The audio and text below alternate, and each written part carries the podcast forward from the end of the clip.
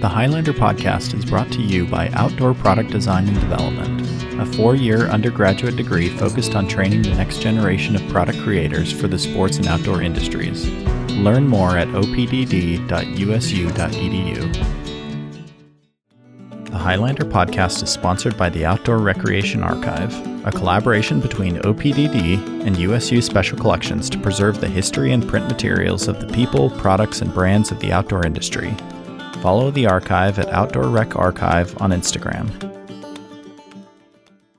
The Highlander podcast is sponsored by the Utah Outdoor Association, a business association focused on elevating Utah's outdoor industry through educational programming and events. Their membership consists of Utah's outdoor manufacturers, retailers, outfitters, and guides. Member benefits include networking opportunities, recruitment of talent, and brand promotion. More information about volunteering and membership is available at utahoutdoor.org.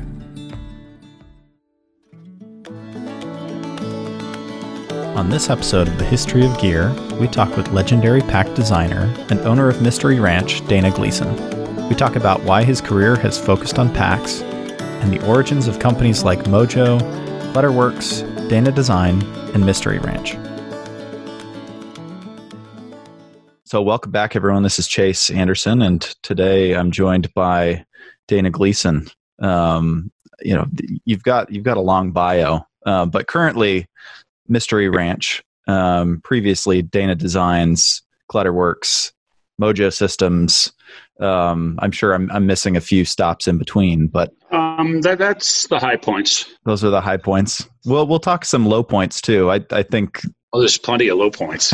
well, we'll get we'll get into some of that, but um, thanks for setting aside some time. It's been uh, good to talk to you, and and appreciate you being willing to to document a little bit of this. As you know, we've been really interested in kind of recording recording oral histories of those who have been doing it. Um, mm-hmm. You know, I, there's just so many good lessons to be learned for students of the industry, people who want to break in, um, and documenting this history is important. Um, and when I've when I've done some some some research on on just your um, you know history in the industry, you've you've done a lot of these podcasts. You've done a lot of interviews. Mm-hmm. Pe- people have come to you to to uh, talk through just kind of the history of the industry and your place in it. Um, so a lot of this has been well documented, but I'm hoping to tease out a few things that maybe questions you haven't been asked before. So thanks again cool. for taking some time. I'm, I'm Don't. Ask, in that case, do not ask me why we named it Mystery Ranch. No, I saw I saw that that question has been answered. So if, if anyone wants that answer, there's there's the answers out there on online. Just search that. So hoping to not tread um, over some topics that have already cool. before, but want to hit some of the high points and some of the low points, um, just to get some of the dates in place. But um, you know, I, I, like to start kind of these history of gear conversations um, back with what was your first exposure to product? Oh, my parents in the mid 60s, uh, my parents uh, took me to the Appalachian Mountains every summer. Mm-hmm. Uh, actually, in from the late 50s, uh, became members of the Appalachian Mountain Club, and we did a lot of hiking. And uh, as I got into mid teenage years, my God, you don't want to be seen with your parents. So started going out and doing more of my own, and uh, you know they had been more car camping and day hikes, and uh, then uh, kind of a seminal book came out um, called The Complete Walker by a guy named Colin Fletcher, mm-hmm. which distilled a lot of how you would backpack into one book. And uh, that started me collecting more gear, getting my first Kelty BB5 pack frame, and, you know, uh, getting into gear freaking over, oh, North Face or Sierra Designs for the sleeping bag. And, you know, just doing a gear weenie phase, but hmm. is really much more important to just get out and use the gear, which I mostly did solo. Um, and I collected myself a pretty complete uh, uh, outfit together and, you know, done some overnight and two or three night trips uh, and some winter camping.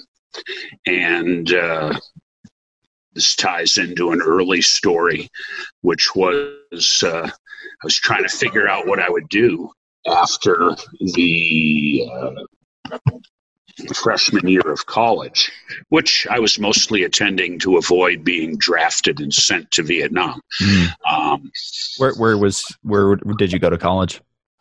I Massachusetts Bay Community College. I was uh, on a program uh, getting me uh, set up to finish up at Boston University, but uh, you know that kept me going, and I did decent grades, and you know was just uh, going through the motions. And uh, that spring of 1970, I guess it would be, I was uh, trying to figure out what I was going to do. And one path was I would get myself uh, a job at uh, a place called Eastern Mountain Sports mm. that uh, continues to exist in a horribly truncated form. At that time, it was the biggest uh, uh outdoor set of shops in the United States. And, uh, or simply hitchhike out to the Tetons and go climbing. But how to pay for that, I had no idea. You know, I was working at my dad's flower shop doing deliveries and such into Boston. And, uh, I did a interview at the main location at Eastern Mountain Sports, and they hit me with, uh, "Okay, well, thanks very much. We'll call you," which is, you know, I even recognized then, "Go away," and uh, so I did.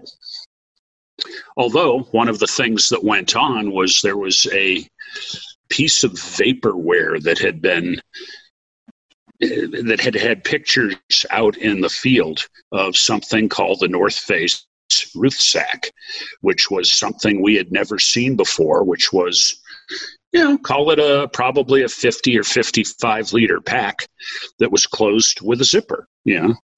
Uh, packs up to that time it had uh, you know drawstrings lids european looking rucksacks uh, things that looked internal frame like now were just barely uh, being experimented with with the Lowe brothers and uh, didn't come to market for another two years.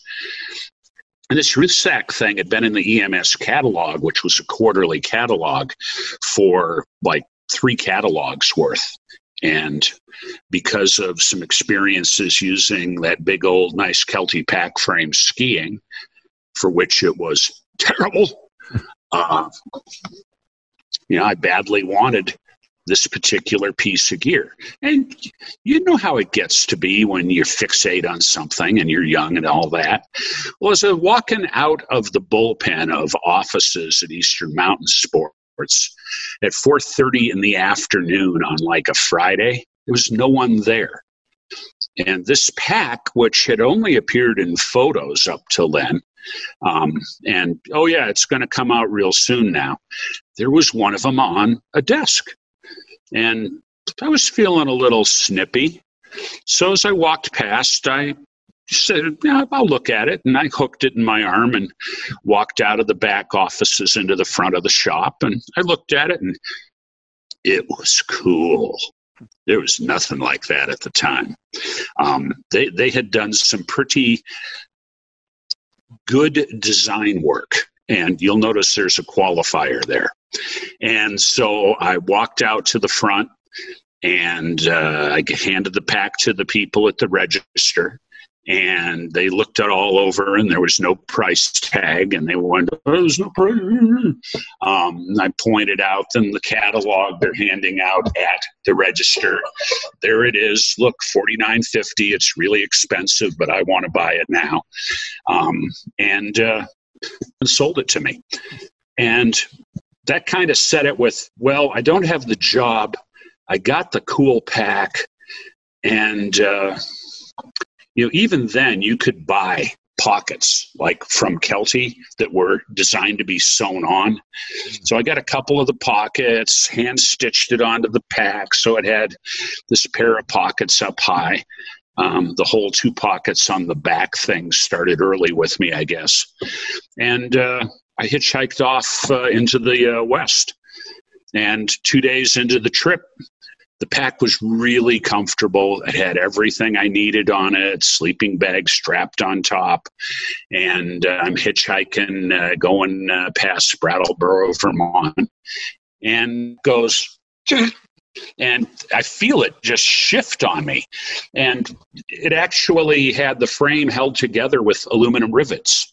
And in two days of hitchhiking and walking, one sheared. Mm. And that's why, you know, design is one thing, getting it to work is another.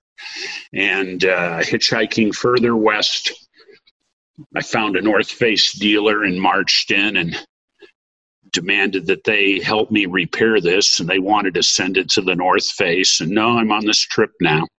So we drilled out all the rivets and put in uh, 5 16th marine bolts and peened them over. So I went off into uh, the first off Rocky Mountain National Park and did some very easy peak bagging. Yeah, I had a rope and other stuff with me, but you know, I was solo pretty much. I mean, there was only one point where I hooked up with someone who had a little bit of smarts about rope work and belay, et cetera. And we climbed a thing called Rockchuck Peak in the Tetons, which is a, a minor northern peak that's just lovely. Hmm. Did some other stuff in the Tetons. Um, came hitchhiking back, and uh, I'd had a number of adventures on the way. You know, you, you meet all sorts of people, some of them pretty weird. And uh, as I was hitchhiking uh, coming into Chicago on, uh, what would it be, 94, coming in from Madison, I'm figuring that, you know, okay, I'm getting into the east. I'm going to do the straight shot 90 to get back to Massachusetts. And this guy in a Cadillac who was in the left but one lane swerves like crazy. Now I'm, I'm standing there hitchhiking, trying to look presentable, hoping I can get in the car fast enough where they won't notice how bad I stink. Hmm. Um, you know, back, you know, I, I, I was not doing hotels or anything. I was bathing in streams. And when you start getting back into ag land, uh, that's a different experience. Mm-hmm. But okay, I ran up to get in because I mean he had to swerve across three lanes, stopped, cloud of dust, uh, about a hundred yards up, and I came running up, and he unlocks the door. I open it, and he goes, "Is that a North Face Ruthsack?" Hmm. Old balding guy. Um, so yeah, it is. Oh, go ahead and put it in the back seat. And you know, he poked at it a little and looked at it. It turns out he uh, ran a chain of backpacking shops called Camp Fitters Limited, hmm. and he'd been seeing the vaporware as well. Uh, apparently, what I had gotten was one of the first three that were, were even prototyped. The first one they photographed and you know put it out there hey it's this cool new thing we want to do and uh, you know became classic vaporware do you still have it so i wish i did and i am looking for one and we will see what happens they produced it for like two and a half years mm. Um, so essentially that got me my first job in the industry strangely enough. Because uh, after talking a while and talking climbing gear, and they're putting in a climbing section in each of their like eight stores, and uh, I became his go to on what to buy, which was seriously pathetic. Um, I mean, seriously, Chouinard Chromoly hardware was just barely coming out. Mm. And the stuff we had been using up to that time yeah, there was something we'd heard about chocks, but they were essentially big old nuts, the kind of thing that'd be used to bolt together train track ends. Hmm. And then you drill it out and smooth it out, and you might use that, but you are much more likely to be using soft iron pitons from Stubai and such. Hmm. Uh, we were still using um, hemp rope for Swami belts mm. because when you were belaying, which there were no devices, uh, you weren't even stacking carabiners, you were belaying around your waist. Uh, and uh, they were concerned about rope on webbing actually uh, getting weakened or uh, frictioned through. Um, it was a long time ago, Sonny. well, I think I, clearly that that person had to see something, though, right? To be able to look at you know a new product at the North Face, oh, evaluate oh, it, understand and, and, it, right? Yeah. Well, and to recognize something that had only been in pictures while driving sixty something in your big boat Cadillac. In any case, uh, hitchhiked back home was still the plan was I was going to go back and do my sophomore year and uh, the whole law had changed so that uh, college no longer kept you out of the draft. Mm. And I thought about it, and I'd been three months out on the road. I was a different person than when I left. So I went and hitchhiked back to Chicago with 40 bucks in my pocket. And uh, took up the job at the shop. Didn't just take up the job at the shop, I rather grandly announced that afternoon because this was a subsidiary store. This was not where the boss was. So he had just said, Look, I got a new guy for you. He'll probably be an assistant manager. He knows climbing gear. We're working with him. Listen to him. And I parlayed that into, Well, and I'm also your new nighttime security. And so I lived at the shop for two and a half months. And uh, that was probably the first hint that I had some kind of obscure mind control powers. Did they know uh, that? Did the boss know that? Uh, he, he learned it in about a week or two, and I guess he had a sense of humor. Okay. so that, that that was my start in the industry. what what did that retail experience give you? I know that's one thing that you recommend uh, for anyone who wants to get in. Best thing. It was the best thing. I was pretty shy, uh, and uh, like in my high school, you had to pass a public speaking class in order to graduate. And I got a mercy C at it, and I learned I was capable of projectile sweat. But after six months there, I got asked to speak before a women's group about cross country skiing, which in Evanston, Illinois, it consisted of, oh, it snowed. So you went out to a golf course and cross country skied. Hmm. Um, but I realized after I did it that I was not in the least uncomfortable. And uh, that's when I realized there had been some real changes that had happened. Um, plus, I had an apartment by then instead of going uh, six blocks away to the YMCA and stealing showers. Uh, when, so, so what? So I guess that that was probably a really formative time then. Just just to oh, be I, surrounded I really, by more gear, right? It's like you could do more oh, than just look at the things in a catalog. yeah, and compare and play with it. And uh, every weekend, I'd be. By then, I'd gotten a motorcycle. Woohoo! Hmm. and uh, so I was riding up to Devil's Lake in Wisconsin and getting a lot more climbing time. This was uh, more or less a we called it at the time not a sport climbing area, but a top rope area that was uh, amazing quartzite rock. Right.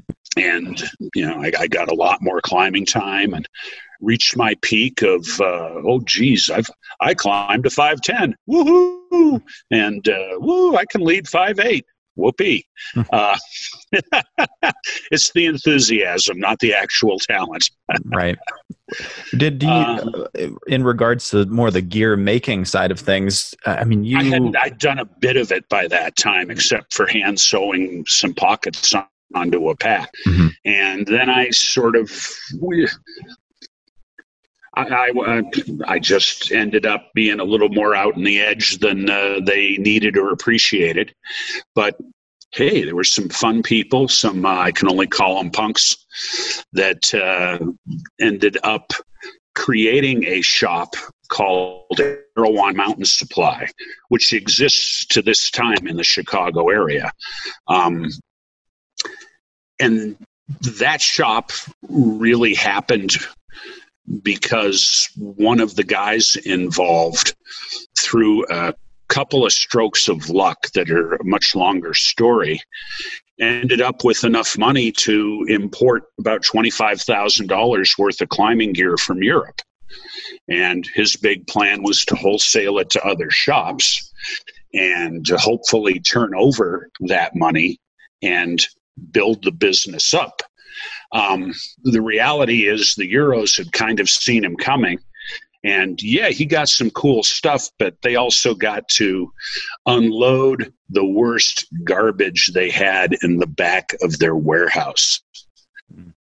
I mean, 110 centimeter long, demountable two piece ice axes, size three double boots. Oh, yeah, this is the stuff that's used on Everest, but we have size three through five. And like, oh, that's some obscure European sizing.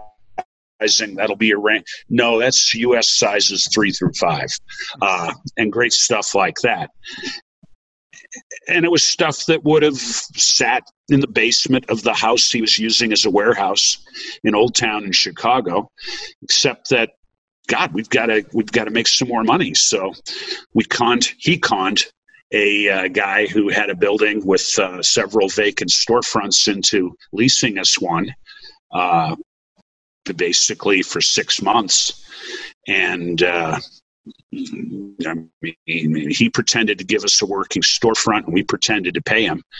Um, and we started a shop. And uh, at the time, companies really protected their dealers. It's, I mean, there was one Kelty dealer in all of Chicago. And uh, it was that way with, uh, you know, either ski shops that had some camping gear in the summer, or the Kelty dealer was called the uh, Chicago Canoe Basin, and you know they mostly sold canoes.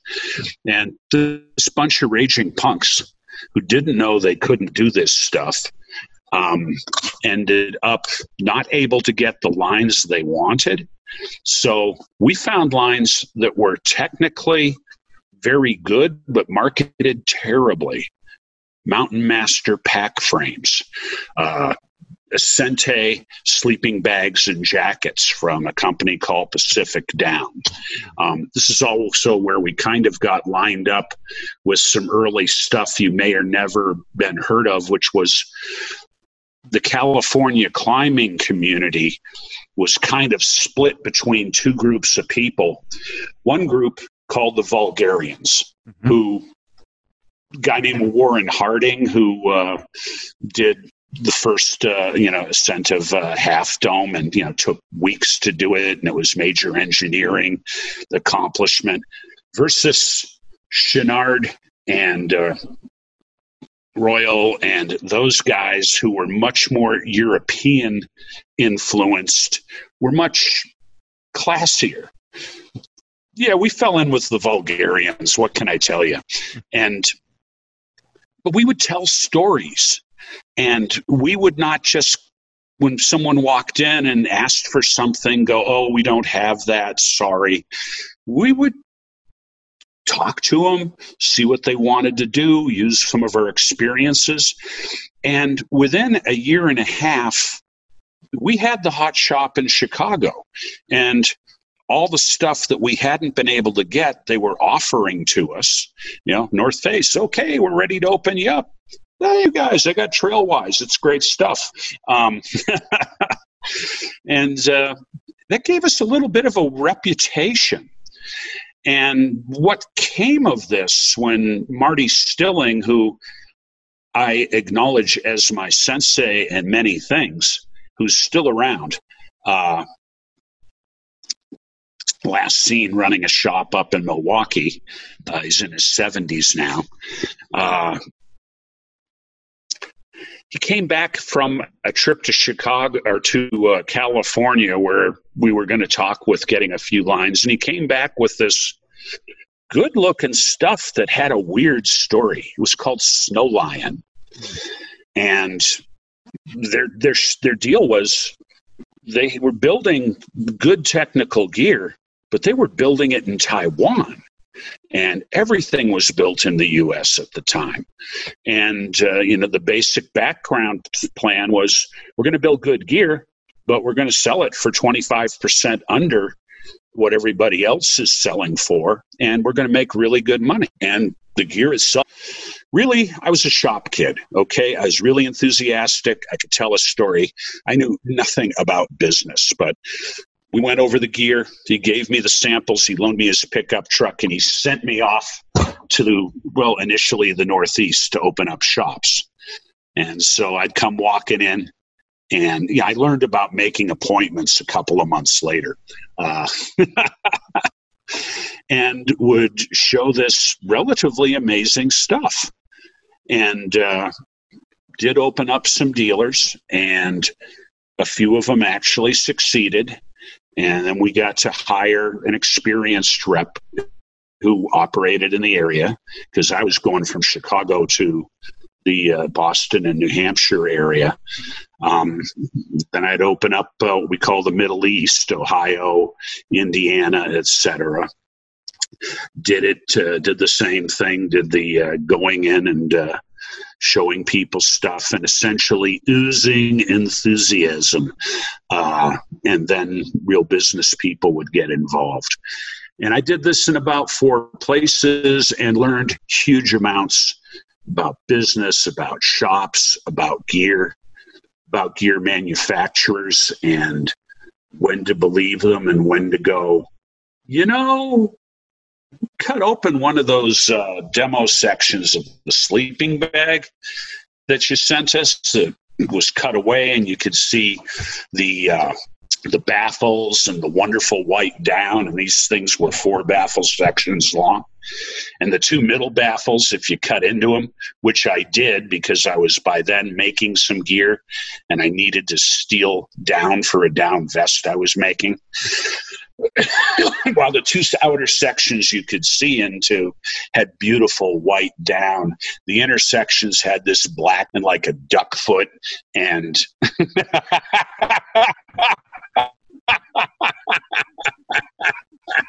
and you start going, oh, this isn't all sweetness and light.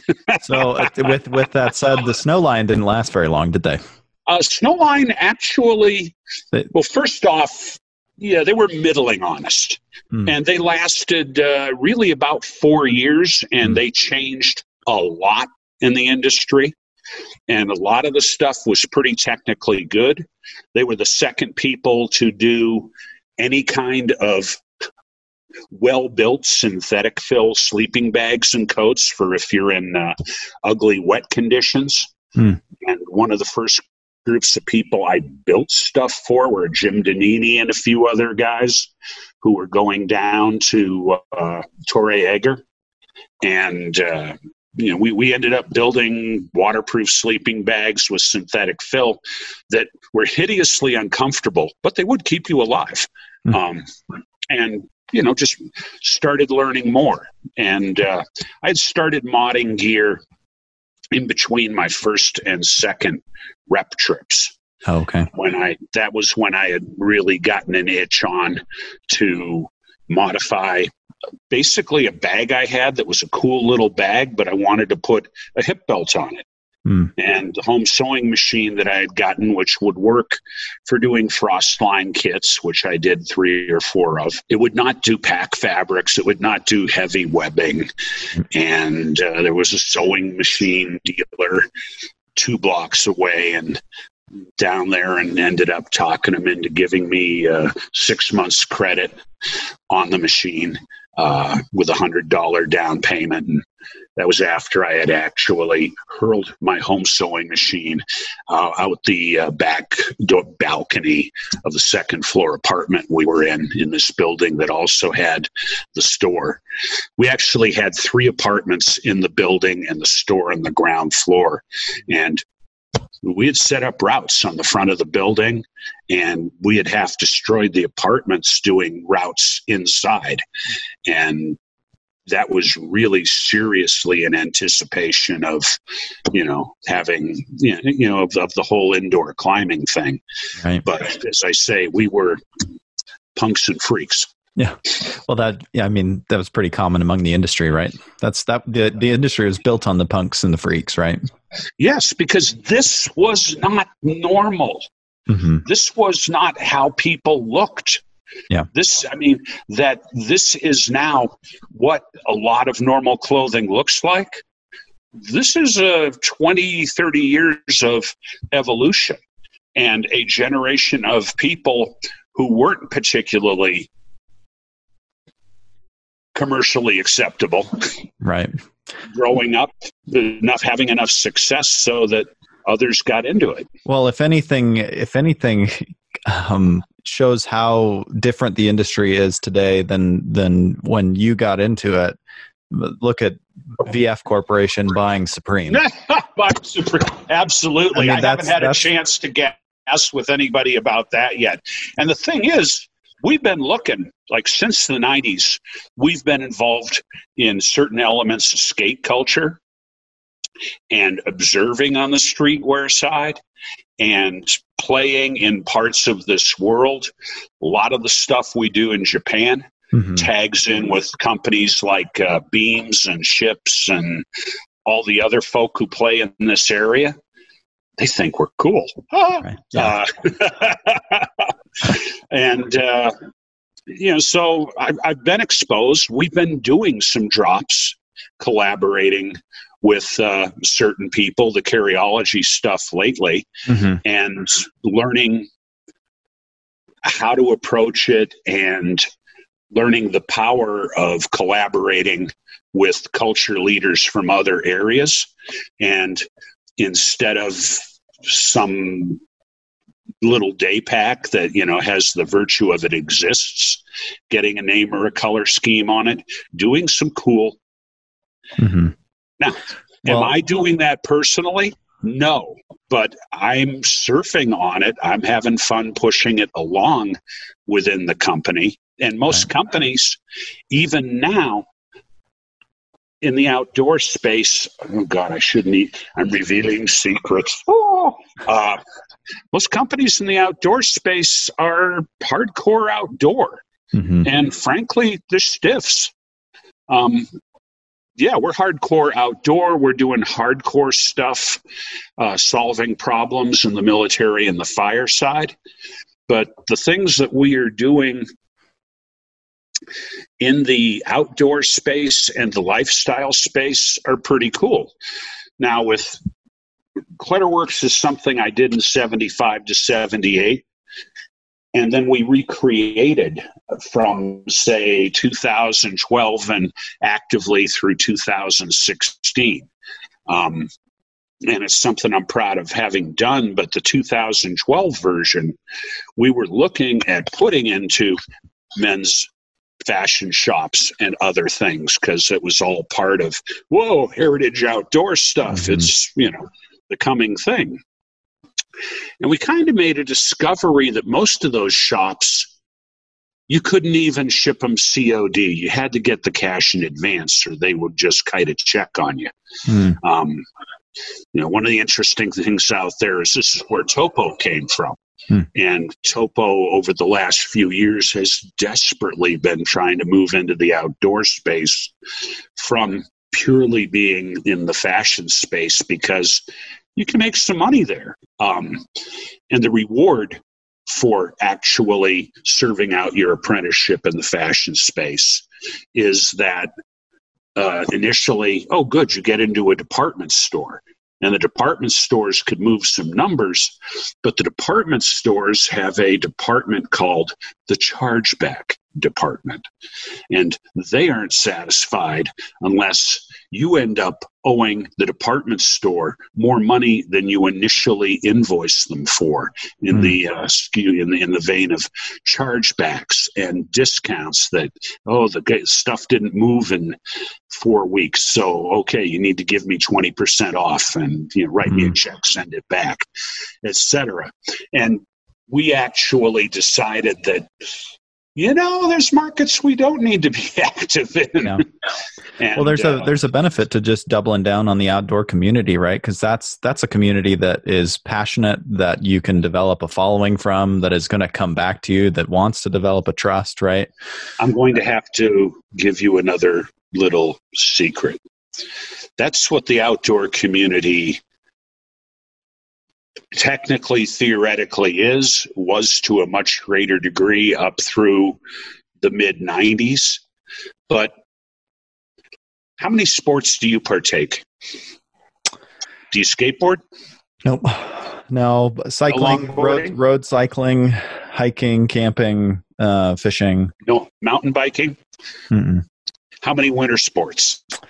oh like cross country downhill skiing How many different uh, roof rack type elements do you have for your Subaru?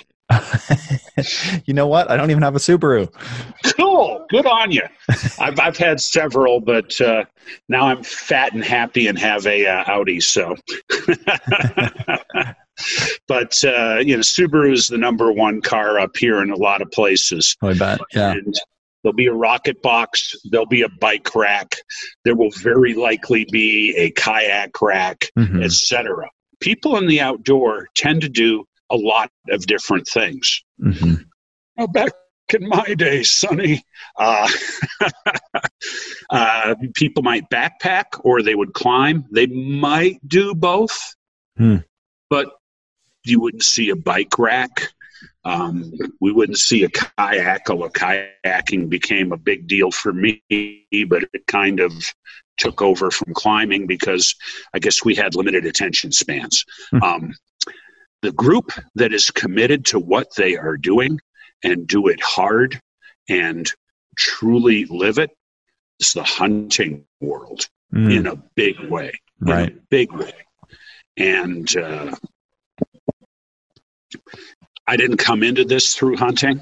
The other thing that seemed very odd is, you know, as a climber, we were into ethics and arguing about stuff and was that valid and oh god you used bolts etc man the ethics fight in the climbing world are a little slap fight compared to the ethics fights in the hunting world yeah, there's some Billy Bobs out there who are mainly drinking beer and driving a pickup truck, but the great majority of hunters truly care about what they're doing, truly care about the species that you can say, oh, they're hunting, oh, they're killing, but in actuality, the species that they are coexisting with.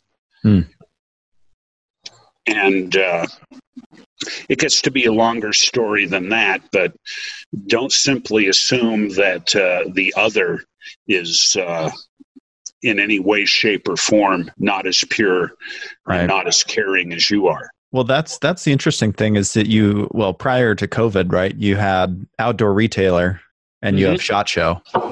Yep. And it's a it's there's a clear division, right? But uh, it- No, there there is, and uh, absolutely there is a clear division, but that's because you think the shot show is mainly a hunting show, right. and it's not. Yeah. Uh, law enforcement, there's a military section of it. Rifle shooting and handgun shooting is its own separate sport or sports from hunting. Um, the actual hunting show that is by far the most effective hunting show and the difference between these two groups is like the difference between cross country skiers and downhill skiers. Mm. Um, that is called the ATA show, the Archery Trade Association show. Mm. And that is the bow hunters show. Mm. And there are no n- no uh, no no guns of any sort. It's entirely about bow hunting. And when you're bow hunting, you have to be creeping up basically to within 50 yards. Yeah, a long shot could be 100 yards almost, but you got way too high a probability of missing and then having to spend another day or two days tracking a wounded animal. Um, or you have to be able to creep up within, say, 20 yards.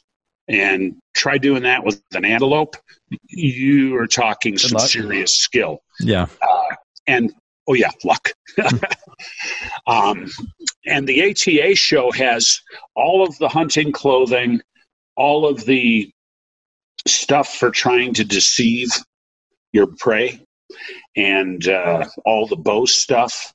And it goes on either in Indianapolis or Knoxville, sort of like every other year around the 9th of January before either shot or OR. Hmm.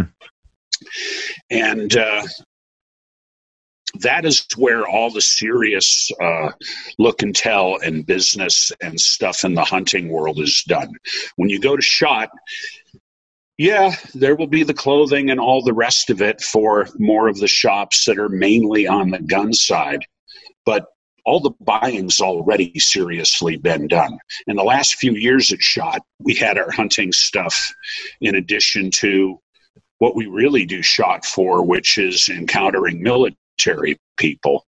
Mm. Um, and it's an international show in terms of dealing with uh, military folk, folk from the special operations community all over the world. Um, and that's a totally separate thing Right. uh, for us as well. Um, but and that's why shot seems much more alien. Hmm. If you went to ATA, you'd go, "This is outdoor with bows and arrows." Yeah, sure. Yeah, no, with, that makes a lot more sense. With hideously dangerous looking razor heads and things. I mean, yeah, yeah. It's it is interesting that that uh, they're they're not so different, and a lot of the values espoused between those two groups, I I, I imagine, they would align in a lot of ways. that, yeah, they, they really do. But it's really only people that do both that tend to recognize it. People that do one or the other really other the other. Mm, yeah, yeah. Well, I'm I'm going to take a step back. Where I that that was really interesting. Um, but I'm going to pull us back to to Snow Lion again. Oh, Um, that. I was Sure. gonna I was gonna mention um, my first exposure to Snow Lion, as I've kind of been digging into the history, was seeing Mhm. one of their iconic covers I- of one of their catalogs. It's still probably my favorite cover of any outdoor brand. Is Uh, the Stone Mountain Lion face. it's incredible. Um, It is. I love it, and and That it's, it's probably my favorite. Well, the thing is, that existed because Snow Lion was forced to change its name from Snow Line. Right. And uh, what happened there was, you know, they named the company Snow Line and they were growing and other people were doing stuff. And as it turns out, the folk at Eddie Bauer, who were not corporate in any way at the time, Mm. um, were getting a little pissed off because they had trademarked Snow Line as the name of a coat, like Oh. back in the 1930s. Oh, wow. And so there was enormous shootout in court between about seven different companies. And yeah, Eddie Bauer owns Snowline. So the folk there at Snowline cogitated a while and came up with, well, it sounds similar and we can make up some great stories. And they were great about making up stories, man. That's just so educational. Um, and so they decided to call it Snow Lion. And this picture resulted, and it was a painting at the headquarters. But they realized, oh, iconic, and they put it on the first Snow Lion catalog. And it went great.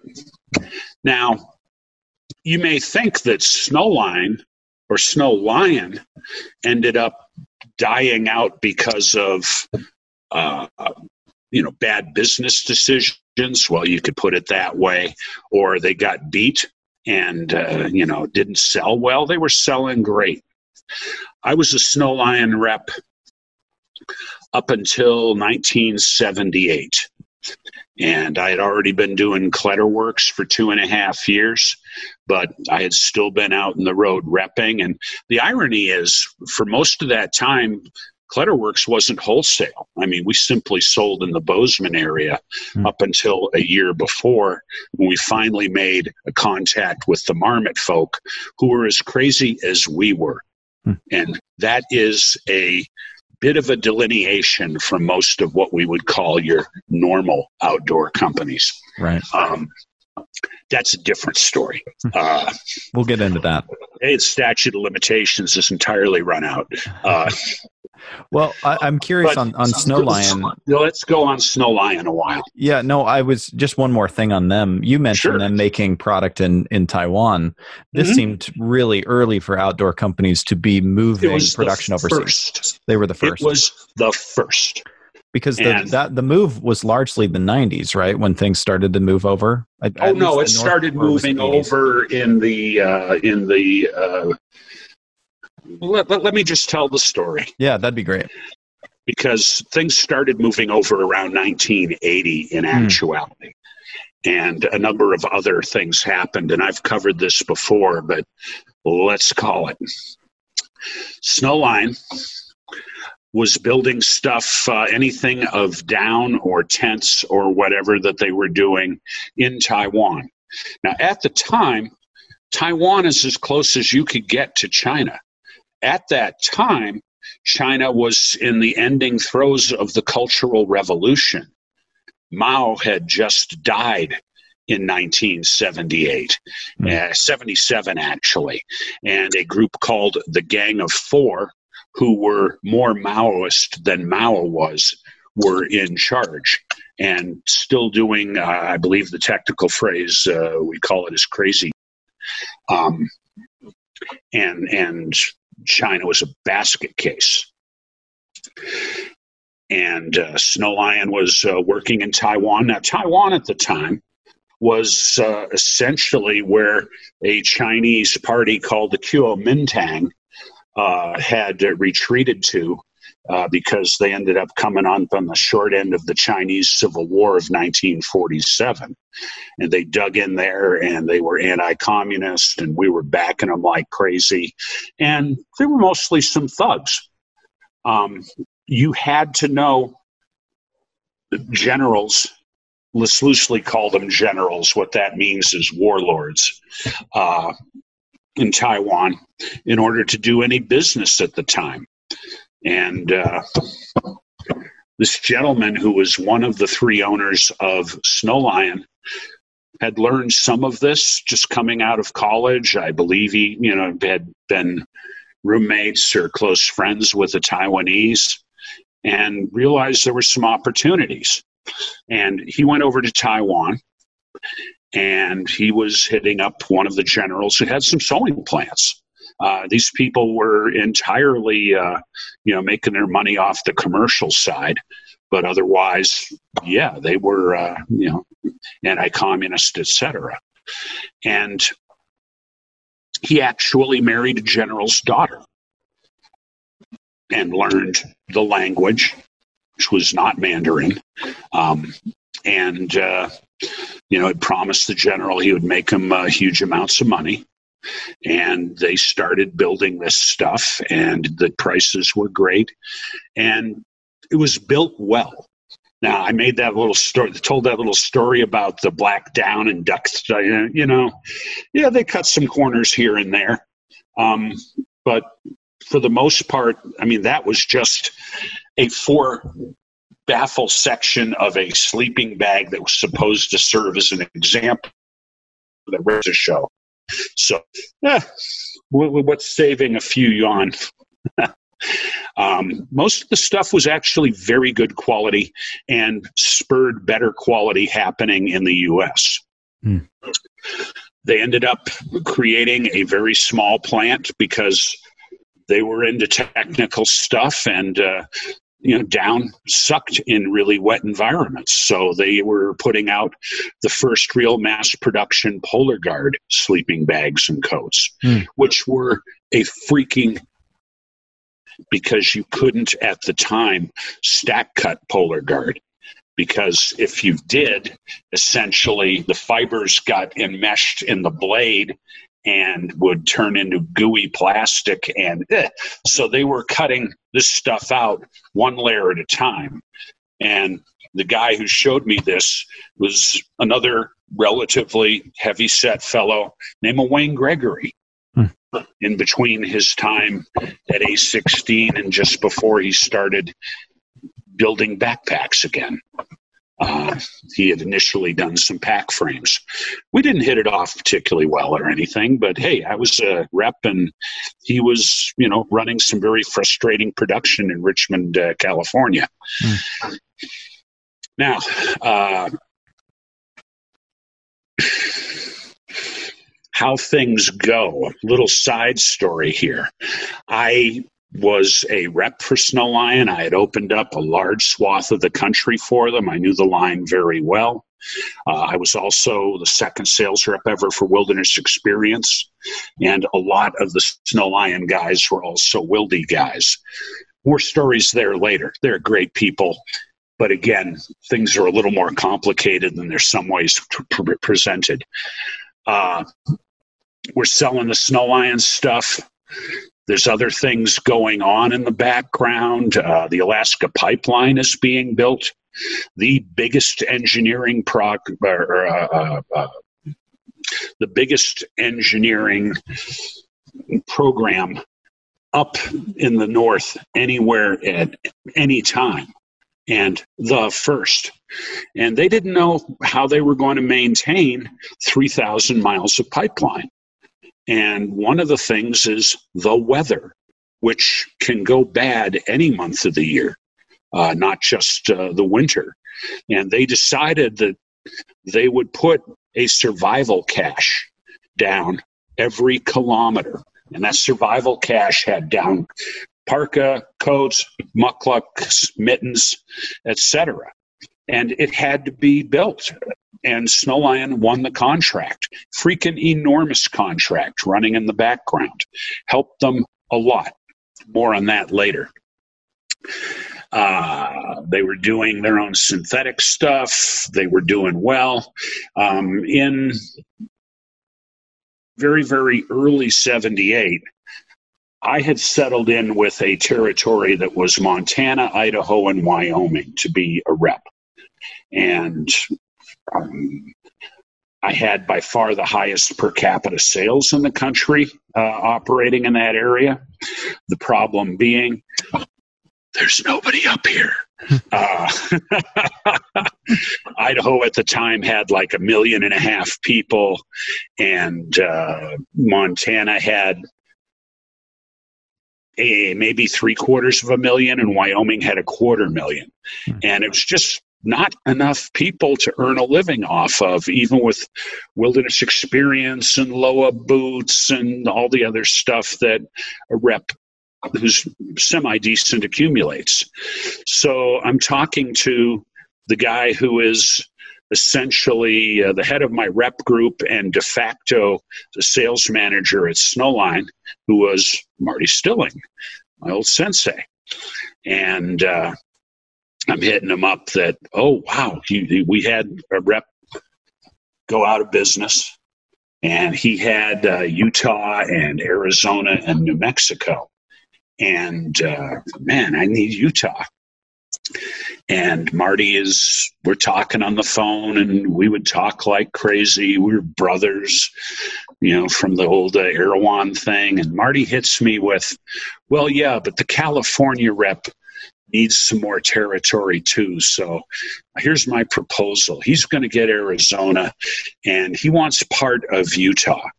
Uh, part of Utah, okay, well, that's interesting. I mean, if he wants to move up into St. George and you know he's doing Las Vegas too, that makes sense. No, no, it's a little different than that. He wants, okay, I'm going to have, To, I can give you all of Utah except for the strip from Provo to Logan.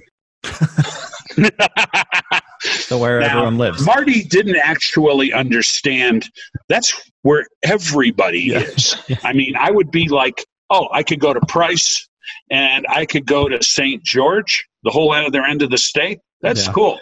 Marty, I have a modest proposal for you. I quit. that was the moment, a huge moment in my life when I became what I like to call unemployable. Uh, I got tired of doing stupid things for stupid people that weren't going to work anyway. And so I was no longer a Snow Lion rep. Now, the timing actually turned out to be pretty cool because at the NSGA show, for fall. Anyway, it was about six months later.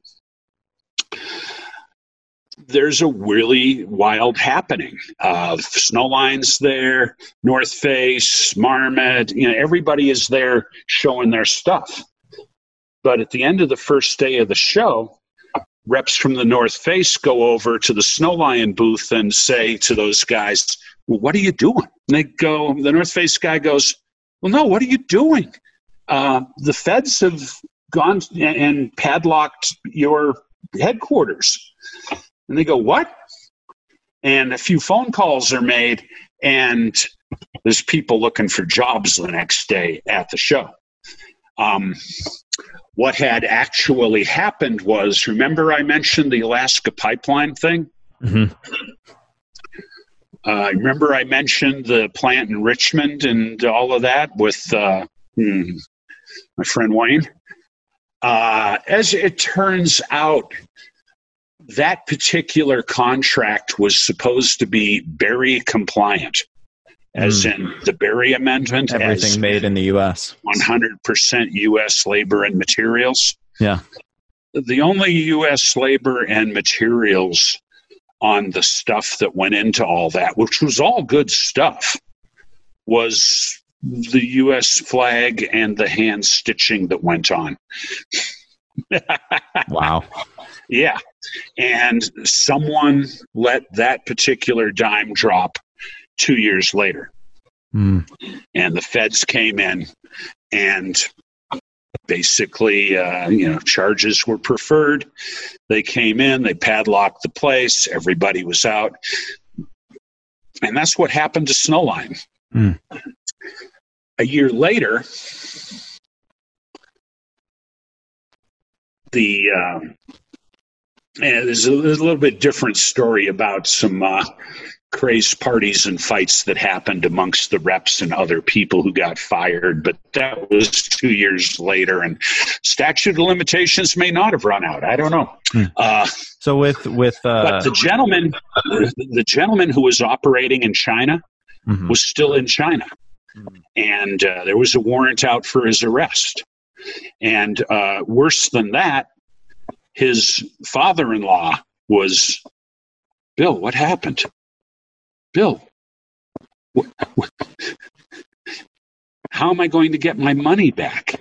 This is, you know, am, am I, you know, you're under arrest now. Is there anyone who can, you know, give us a million dollars to make up for this thing going away, et cetera? And Bill talked a lot and talked fast. One other thing that was an absolute fluke that happened was uh, a few weeks before in China. Remember China? The Gang of Four had been deposed by a gentleman named Deng Xiaoping. And a week or two after that, Deng Xiaoping decreed a major change in policy. It's glorious to get rich. And you're all on your own. and so Bill ended up being the first American who had any knowledge of China, Chinese culture, and maybe you know there's one group of Chinese, uh, you know, but an appreciation for what goes on. By the way, there's about 17 different languages spoken in China. And culturally, there are huge differences even among Han Chinese. And uh, it's not really a unified culture. It's becoming more so now. Um, but it's been uh, a lot of work to get it there. He went into what they call villages and we would call major cities and talked to some of the folk who still had some chunks of power or had managed to maintain you know some kind of uh, value or money and the thing is in china at that time it's a pure subsistence economy and we can go on about, oh man, they're exploiting the workers at Nike plants, etc. But that kind of thing is so far better than knowing your children will starve and die. if the harvest doesn't come in well. And as it turns out, sowing, we can have a long session about uh, development economics, but sewing is pretty much just about the first thing you can do with a undeveloped economy to turn labor into actual value of some sort.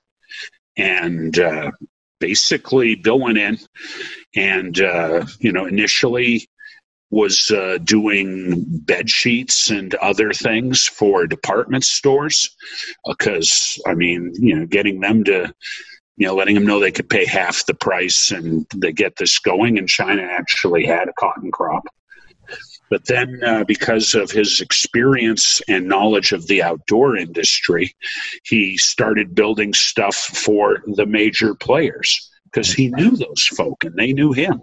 Hmm and uh, basically it was like a drug for the outdoor industry. I'll be paying one tenth the labor, and at that rate, Bill was still making huge money. Um, he was making great money on getting this stuff built in China. It goes to the outdoor companies. They get to sell it. They make some better money. It has all the makings of a virtuous circle, but there's one tiny problem. The outdoor industry as a whole has gone into a down decade where if if things are shrinking and if your business stayed the same from one year to the next, well, that's a huge success story.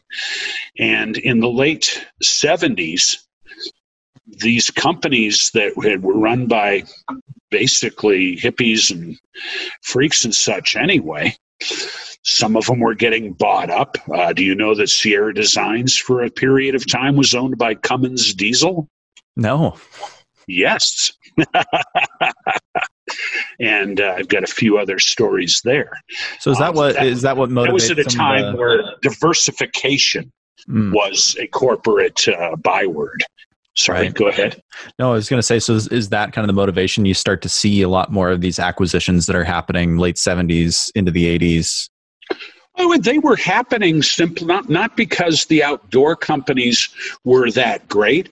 They were happening because uh, they were happening because it was corporate fashion. Mm. And these much larger companies, you know, oh, we should diversify. And what it actually meant was if you owned a company you know nothing about, selling to people that you probably despised, it may not have been the best uh, uh, actual uh, recipe for success. Right. And like most corporate fashions, on a five year cycle, it's like, no, everything you knew was wrong and we're throwing it out. Sierra Designs ended up being owned by uh, the company that uh, also owned K2. Mm-hmm and uh, eh, there's more stories there. That's a different thing. Yeah. What we're dealing about with right now is the transition from U.S. to Chinese labor, basically. Right. And uh, my friend Bill, who I knew from being a uh, rep and the second rep ever for Snow Lion, um, as far as everybody in the U.S. is concerned, he had disappeared without a trace, except for the people who were actually getting all their gear built by him. And that started out with being the North Face, and then Sierra Designs, and then uh, m- many other companies. Now, what also started happening at that time is these companies were breaking even if they were lucky. This was not a huge, up, vibrant business in the 70s and the 80s. That started coming on much more in the late 80s. Again, thank God. Um, we were in it because we simply do it. Mm. Um, and what ended up happening was these companies would be buying Bill's stuff. He'd be making great money, and then they'd go, the banks called our note, and we're probably going out of business if someone doesn't buy us. And Bill came up with a solution. He ended up assuming the debt for these companies and continued to sell stuff to them and made huge money doing it. And he ended up accumulating the North Face, Sierra Designs, uh, Head Sportswear, um, um, uh, uh, Alp Sport, and about nine other outdoor companies. He ended up with so many of these things, he had to create a company to hold them and do the overall uh, production for them and, uh, well, run them as well. And that company was called Odyssey International, which operated out of Hong Kong. And uh, I learned about this. I had my first hint of this in 1985 when we were essentially private labeling a new technology pack uh, through Marmot Mountain Works, and it was sold as the Marmot Mountain Works packs. I'll be getting you some Marmot catalogs from the time. And these were cool packs. I mean, we had frame sheets. We were building men's and women's. Uh, I had done an entire fresh design for them. Um, the company I had been that I had a very had the majority ownership of called Mojo, where we were building camera bags for a number of years. We got very good with polyethylene plastic, with uh, ripping off battens from sails, uh, strips of fiberglass, and a number of other materials that I used in camera bags and introduced into the backpack world.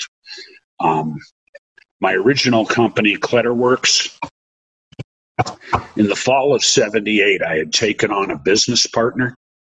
He was a very charming fellow when he was probably half looped. Uh, turned out to be a bad choice of partners. Couldn't get him back out of it. I saw I saw bad things coming. Hmm. And so rather than try and get him out of it, I, uh, okay, let me get out of it. And uh, I'm not a great negotiator. I got $6,000 in a flippin' sewing machine. that being said, $6,000 was more in the late 70s than it is now. Might be 15 grand now. So that not was that Kletter, much. that was Kletterwerks or Mojo? That was Kletterwerks that I sold out of. Mm. And I started Mojo. And that Kletterwerks, we had the pack line. We've done the hats and the gay Gore-Tex gaiters, the first I know of, and a lot of other things. But uh, I got, got connected with a guy who was a very good photographer and active in the photography business. We developed a vest for him that was a real standard and well liked thing for oh all told about 15 years um, i ended up developing a bunch of modular camera bags that you could carry on your body and then some bigger hip sacks and camera bags. And the folks at Kletterwerks, no, we're, we're, we're, we're climbing a camping company. We that photography stuff. So I got to walk away with the photography stuff. And uh, I got into the house that I still am in today. It looked a lot better than what's behind that, or looked a lot worse rather than what's behind me right now. Hmm. Um, and uh, started, I maintained decent relations with them, and they let me cut at Kletterwerks at night, hmm. doing our hot cutting process, which we made it up and it made packs that lasted. Uh, and within six months, I ended up moving into a tin building and we were bigger than what Kletterwerks was. Kletterwerks had the good graces to go bankrupt not once but twice in the following three years. Hmm. Um, guess I made the right choice. Yeah. And, uh, and Mojo you, became my first million dollar business. Wow. And then you ended up obviously picking up the trademark for Kletterwerks again and and have well, it had been abandoned there. for probably 30 years. Wow. It's not it's not like it was something that I had a need or a lust for. um, it's just that uh, in 2010 when we had started working with uh, Japanese and Koreans after they had rediscovered that, oh, Dana san, he's at Mystery Ranch. Uh, the first time where uh, Korean and Japanese distributors came over, I mean, I'm a designer. I got an ego. I've got examples of everything I have ever done. And we showed them the Kletterwerks stuff, and there was this, yeah, very loud teeth sucking noise. And, oh, Dana san, we must have this. And that's when we uh, went and took a look, and oh, look, there's, there's no trademark on Kletterwerks. Mm. I mean, Kletterwerks is just a Germanic sounding name where we thought it meant climbing factory when indeed it actually meant rock foundry. Uh, and uh, you know, I had not paid it much attention for a very long time. I've been busy doing other things. Oh, and when you are producing a classic, is usually very problematic whether you realize you're building a classic. Right. I mean, it's, it's just stuff where I was happy to get out of that company. And it's stuff I was proud of doing. And it's stuff that to a large degree came right out of my head in a two week period of design. Um, there's a thing uh, used to be called flow state. Mm. And uh, I'd lucked into uh, the time, the right to machinery, and some solitude to actually do something really new to me. Right. And that's what Kletterwerks was. So, so you know, and the stuff that we turned out, I mean, it, it is copies of what I did back then. It was pretty awesome stuff.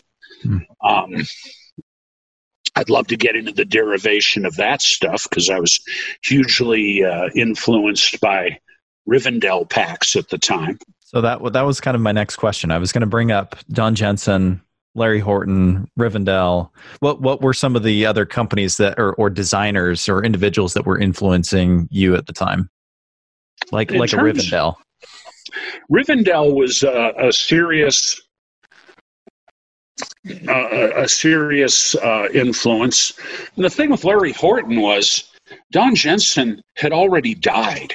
Mm-hmm. He created this stuff, the basis for it over in England, and he was riding around on a rainy flipping day and got hit by a car. Right. But had, had created this stuff, had, had supported himself building some of it. And then the Rivendell that happened in Idaho in an old church mm-hmm. on the road into Ashton, or out of Ashton, rather. Um, you know, the, they they were entirely separate, and Don Jensen was, you know, sort of like a saint figure there, as he should have been. Yeah. And uh, he had also done work on a tent called the bomb shelter. Yeah. But he was no longer among us. Mm-hmm um, I ended up using a Rivendell pack for a couple of years, and I went through like three of them. And properly used, they carried really well. By the way, we should get back to uh, the freaking history of how the outdoor industry got concentrated mainly into one company and went from China. But hey, oh. we can skip around here. I'll leave no, tastes. We, we, will. We will. I, I want to get back to that for sure. But um, yeah, it, we it's the Rivendell pack carried great, but it had some huge flaws. Mm. They put a corduroy back on it to quote absorb your sweat, and it did absorb your sweat. And then when you took it off and put it on the ground, and you know drank some water, had a snack or whatever, when you would put it back on, that would have cooled down via the miracle of adiabatic expansion and when you put it on your back, you'd be putting something that was soaking wet and 30 degrees colder than your back on. And mm. it was one of the worst sets of moments uh, of using any bit of gear. You'd be praying that your soaking wet back would get warm again because uh, this this was horrible. And they ended up putting a plastic layer in there so that uh, it wouldn't end up seeping in through the pack cloth that it was made from. And that was one lesson I observed right then and there. Um, and this is stuff I've been doing using since 73. Mm. And in August of 75, when I turned out basically all the Mojo or excuse me, Kletterwerks stuff in a two week period when I first moved to Bozeman. We turned out the first Terraplane. And a key part of the first Terraplane was nothing on the back to absorb moisture. Hmm. It is stupid and bad. and uh, the Ultima Thule put canvas on the back, which let it continue with the same problem. Now, the Rivendell was a zipper accessed pack, bottom zip, and they had really goofy tailoring kind of oh well this is what your hip and back interface is shaped like and you'll just stuff your sleeping bag in there as opposed to being able to put a sleeping bag in a stuff sack in. So i got away from that tailoring and actually having a horizontal divider which gives you a spot in the pack that is less densely packed than the large major open areas. Hmm. They had the vertical um, divider, which was fripping genius and original to Don Jensen. But then they went up into a kind of a bulbous zipped area. And the bulbous part was good, it was usable area. But if you didn't stuff a Jensen type pack foot tight through the whole area, it would sag and it would uh, not be near as uh, comfortable as one that was stuffed perfectly, which meant that you had one volume of gear you could take. And they weren't very friendly to lumpy parts like your Svea stove, mm. or especially if you had an Optimus 8R, say, which is a box. Uh, so after going through a couple of the Rivendell packs, I was going, they, they are, you know, they're worshiping their founder. They're not going to change anything. I'd asked. And uh, that's when I came up with the Terraplane. And we didn't do a horizontal divider. We did have a bottom zip. You could simply cram a down bag in a stuff sack in there so you could pull it out and not have to carefully uh, guard the bag from the zipper.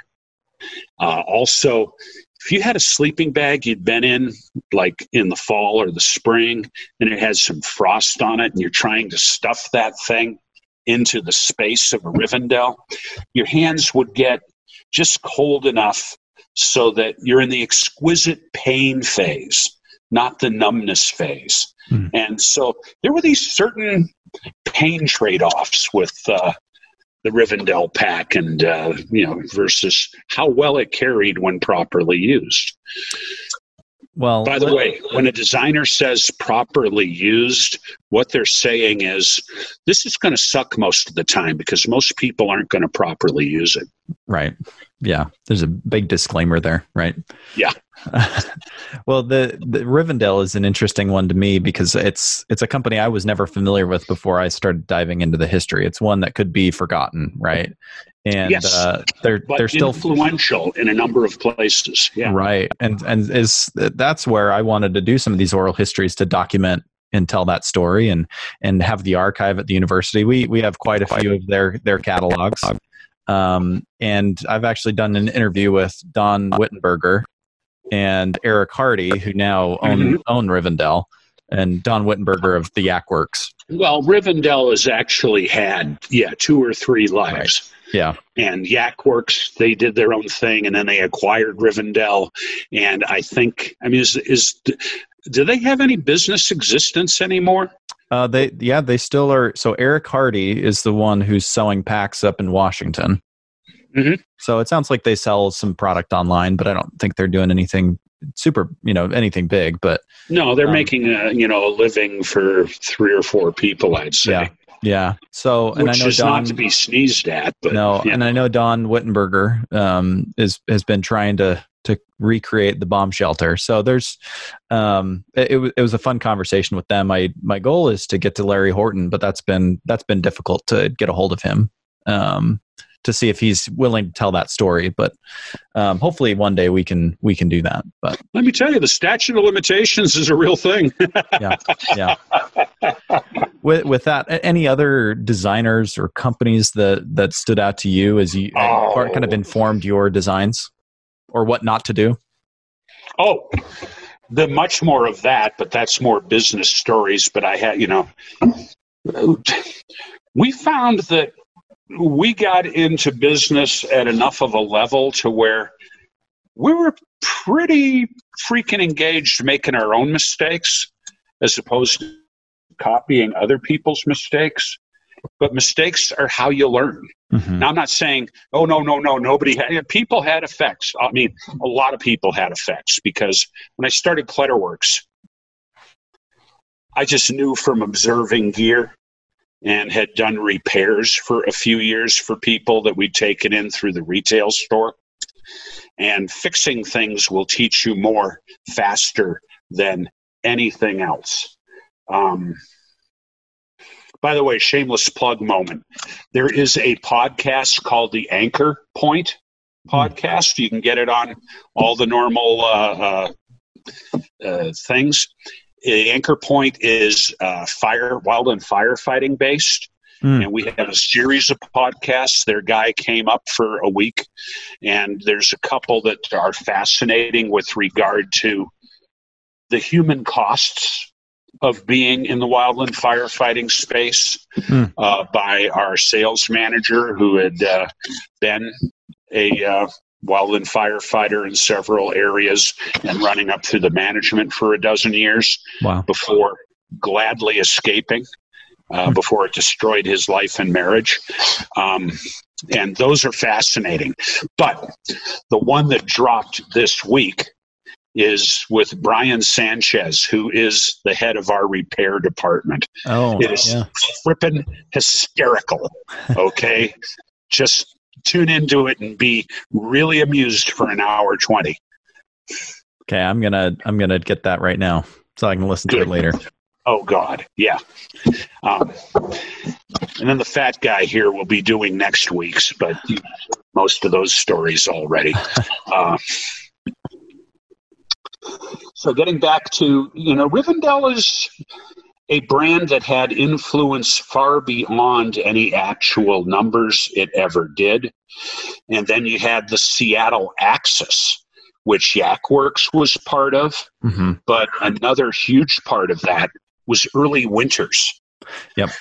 And we could get into that because they ripped off some of my stuff early on and had a great eye for it. So we actually took validation from the fact they ripped off some of our stuff.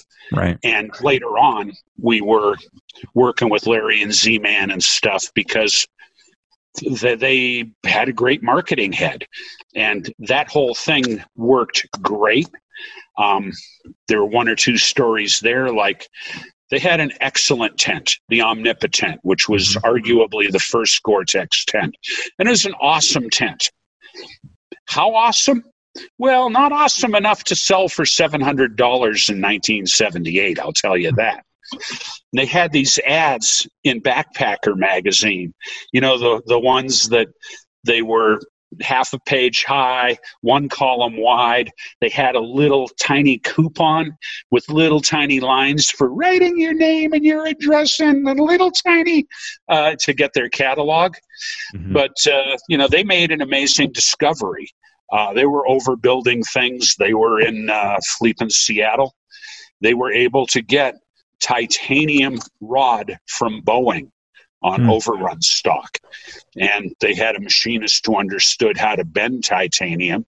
And they ended up coming up with titanium rod tent pegs. Mm. I mean, just simple rod tent pegs, but titanium, lighter than aluminum, much stronger, didn't just bend over. Plus, they said titanium. Right. Uh, and the first time they put one of these little ads, not for the tent, But for the tent pegs in Backpacker, holy crap, they sold several thousand dollars worth. Hmm. Whereas they might sell one tent out of one of those ads. And then the light went on over their head. And we're not in the tent business, we're in the selling things that people want business. Yep. And then they succeeded a great deal until the fateful time when they went from their very large mailing lists they had actually developed and were succeeding with to an insane extent and buying commercial mailing lists and assuming they would succeed to the same extent. And uh, that was that was the beginning of the end for a very successful company.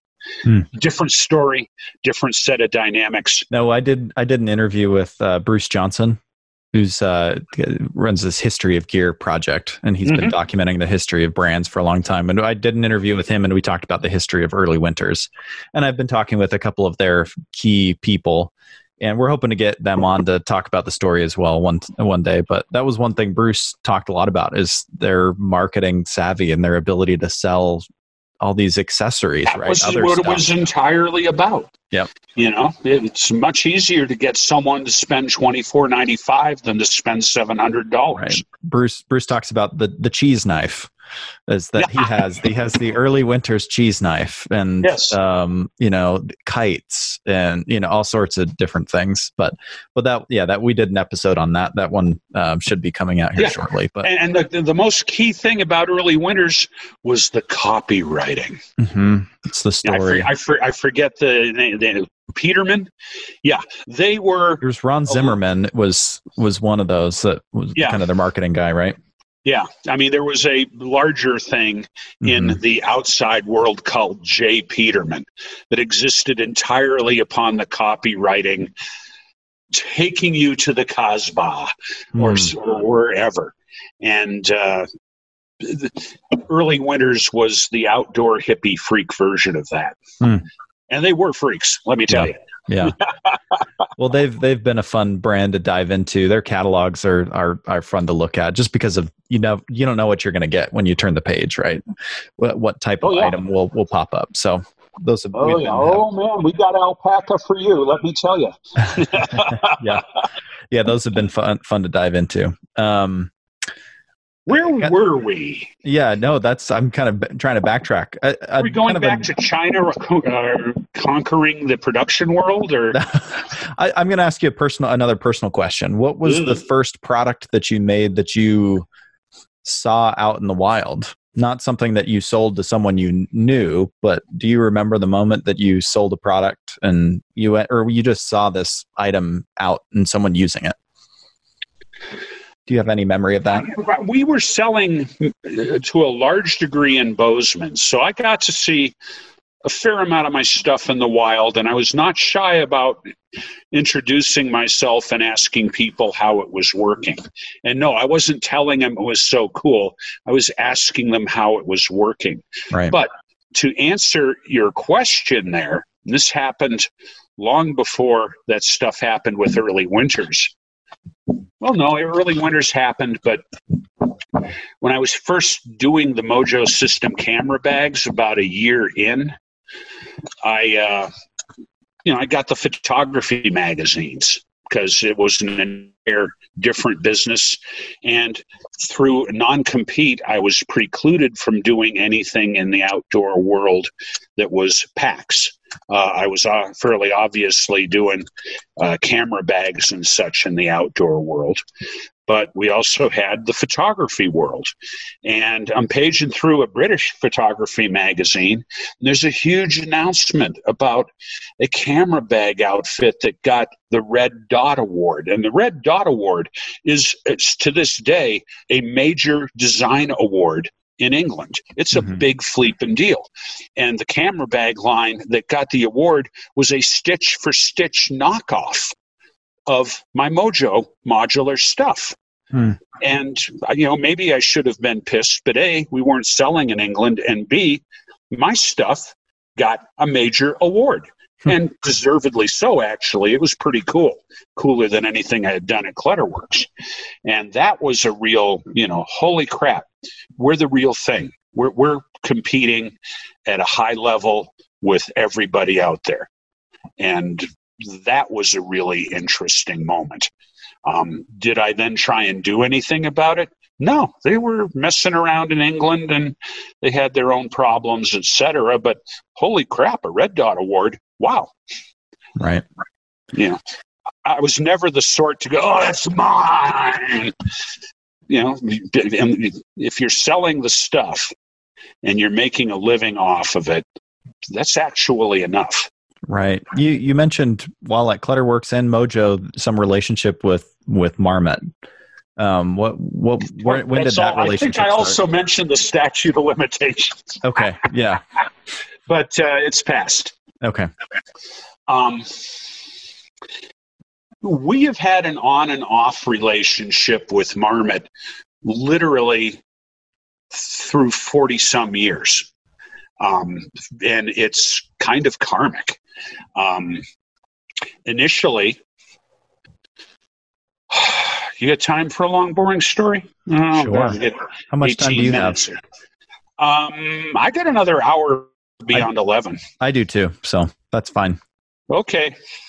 Um, we may need a bio break along here, but that's fine. Uh, at Kletterwerks, I started up. We built some cool stuff we didn't really know how to sell it because we i was selling wholesale to shops but we weren't really building it in a way where we were looking at building a lot of stuff and turning out production runs. I was doing a lot of design work. Um, like for early winters during this time, I ended up coming up with what was essentially a copy of a Greek fisherman's hat with a leather band, a bill, and first generation Gore Tex. And it was actually kind of a gear pun because first generation Gore Tex breathed great, was extremely waterproof, but would be contaminated by body oil or hair oil almost immediately and then plugged up. And uh, it wasn't until Gore started putting a layer of finely dispersed polyurethane in there that made it so it wouldn't soak up oil. This was in the banana equipment days. Mm. Uh, and kids, all I can say is that's weird cult stuff. Um, you know, they were definitely uh, making things up because nobody knew what the hell they were doing at the time. You're you're speaking of banana. Yeah. they're they're one that they've been on my radar. I actually got in touch with one of the founders. I need to follow up with her about about having cool. a conversation. So, oh, it, it, it, was major stuff. It was the main line of Gore-Tex shells you could buy at the time. Mm. Period. Wow. Uh, you know, Marmot was Marmot was a little bit of smoke, and what kind of smoke we might talk about in a few minutes. Right. Uh, Let's get into the smoke. Okay. Um, basically, Kletterwerks had been growing, and you could gauge its growth by where it was. Started out in a garage on Wallace Avenue in Bozeman, Montana, pretty immediately moved after the first six months into an 8 by 42 foot Forest Service surplus trailer. You know, the long oval kind that are actually becoming a little fashionable now. Mm. Anyway, it was a 1950s travel trailer. Mm. Fortunately, at the time, most of the fabric you could get was 45 inches wide, not 60 inches wide. So we were able to build a cutting table in there up against one wall that we could use. My friend Darvin spent most of the eight months we worked out of that place sleeping under the cutting table. Uh, and uh, I was still renting a house, thank goodness. And uh, we went from that and uh, it was at the end of that we had early winters start sniping a couple of the things we sold. to which we actually ended up becoming their supplier for a few things. Um, and we moved downtown, and we got a, a, a office space up above what is currently our dealer in town, which is uh, called Schnee's. And they have this truly bizarre lightning bolt and target looking sign that was right outside our window of the time. That's when i first got I got my first bar tacker. And then we got to move down onto main street. We were on main street before but you know upstairs. And that's when we got a storefront. And for aficionados who want to do the bozeman tour it was the west half of the Mackenzie River Pizza Shop now. Uh, and you'll see pictures of us in a shop with a bright outside window and a long cutting table. It's in some of the uh, stuff we have uh, on the website. That was that shop. And it was in that shop where September of 79, now 78, no, 77. I mean, it's a lot of years ago. What can I tell you? 77. Um, that we had packs up on the wall. We had CODs for nylon coming in, but I had delivered everything that had been ordered through the summer, and we had no actual business going on. And might as well tell the whole story. I uh, had nothing going on. I had no longer being a sales rep. And I went, well, I guess I'll take some construction work. Mm. And I got on. And uh, the first two days I was doing this, we were in the uh, building, the basement of another Bozeman landmark, the Lewis and Clark Hotel. Uh, put that on your bingo card for when you visit Bozeman. Hmm. Uh, saunas, they have saunas. Uh, uh, and I spent some time underneath a elevator sump, which, uh, if you don't know what that is, it's about three times the size of a concrete casket uh, uh, burial thing that they had uh, jackhammered a hole into for a sump pump because it said it was a sump. And uh, no, it was supposed to be waterproof. So there I was underneath it, tarring it getting hmm. tar coming down on me like crazy as a suspended, slowly spinning with a crane, and I'm going, yeah, it'd be a bad thing if that dropped.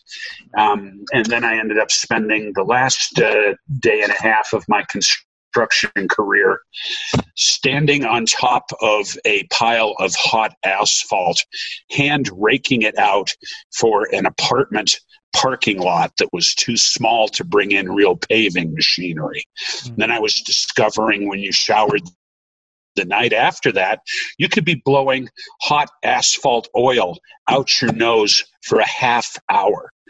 And the next day, standing on top of the pile of asphalt, I remember very think- clearly having another turning point in my life, which was honest labor is not for me. And so I quit, thank God. And then uh, we went and tried to figure out what to do. And what to do would be we've got to start selling these packs wholesale to someone else because I've sold a ton of them in town and I'll probably sell more, but I got to sell some now.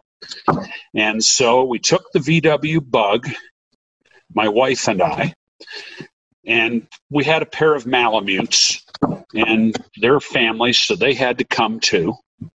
And this was September. They're starting to shed. So we had the shopping bags that the stuff that she would comb out of the dogs, we would put into shopping bags. And by the way, we also had the gear we were going to show in the dogs with the Malamute shedding. then we went down through Jackson and didn't sell any packs. And then we went down through Casper and didn't sell any packs. We went down through Cheyenne. I mean, we're just driving on in the bug. Didn't sell any frickin' packs. Went down to Fort Collins to the Holubar store. They liked the stuff, but they had a new guy who owned it, and he wasn't going to take the chance on it. His name was Jim Cack. His name will come up at some other time. Um, wonderful guy. Uh, didn't sell any packs. Didn't sell any packs in Denver. Didn't sell any packs in Colorado Springs. I mean, people would go, "Oh, it looks interesting," but you know, nobody's asking for it. And so we're a little down, let me tell you. So I cut over to, you know, we, we, we had heard about some crazy people who had waterproof down sleeping bags. Now, I had already built some waterproof synthetic sleeping bags, and we knew that the synthetic at least would keep you alive in a very uncomfortable manner. A down bag, that's, that's crazy talk. And so we drove over to Grand Junction where we went, marmots, huh? I thought they were rats. Anyway, uh, we went in and showed the Terraplane, the Kletterwerks Terraplane. We had the other stuff and the hip sacks as well. And they looked at it and they stuffed a sleeping bag, one of the waterproof ones, in while explaining what Gore Tex was. And uh, holy crap, we clicked. We clicked hard.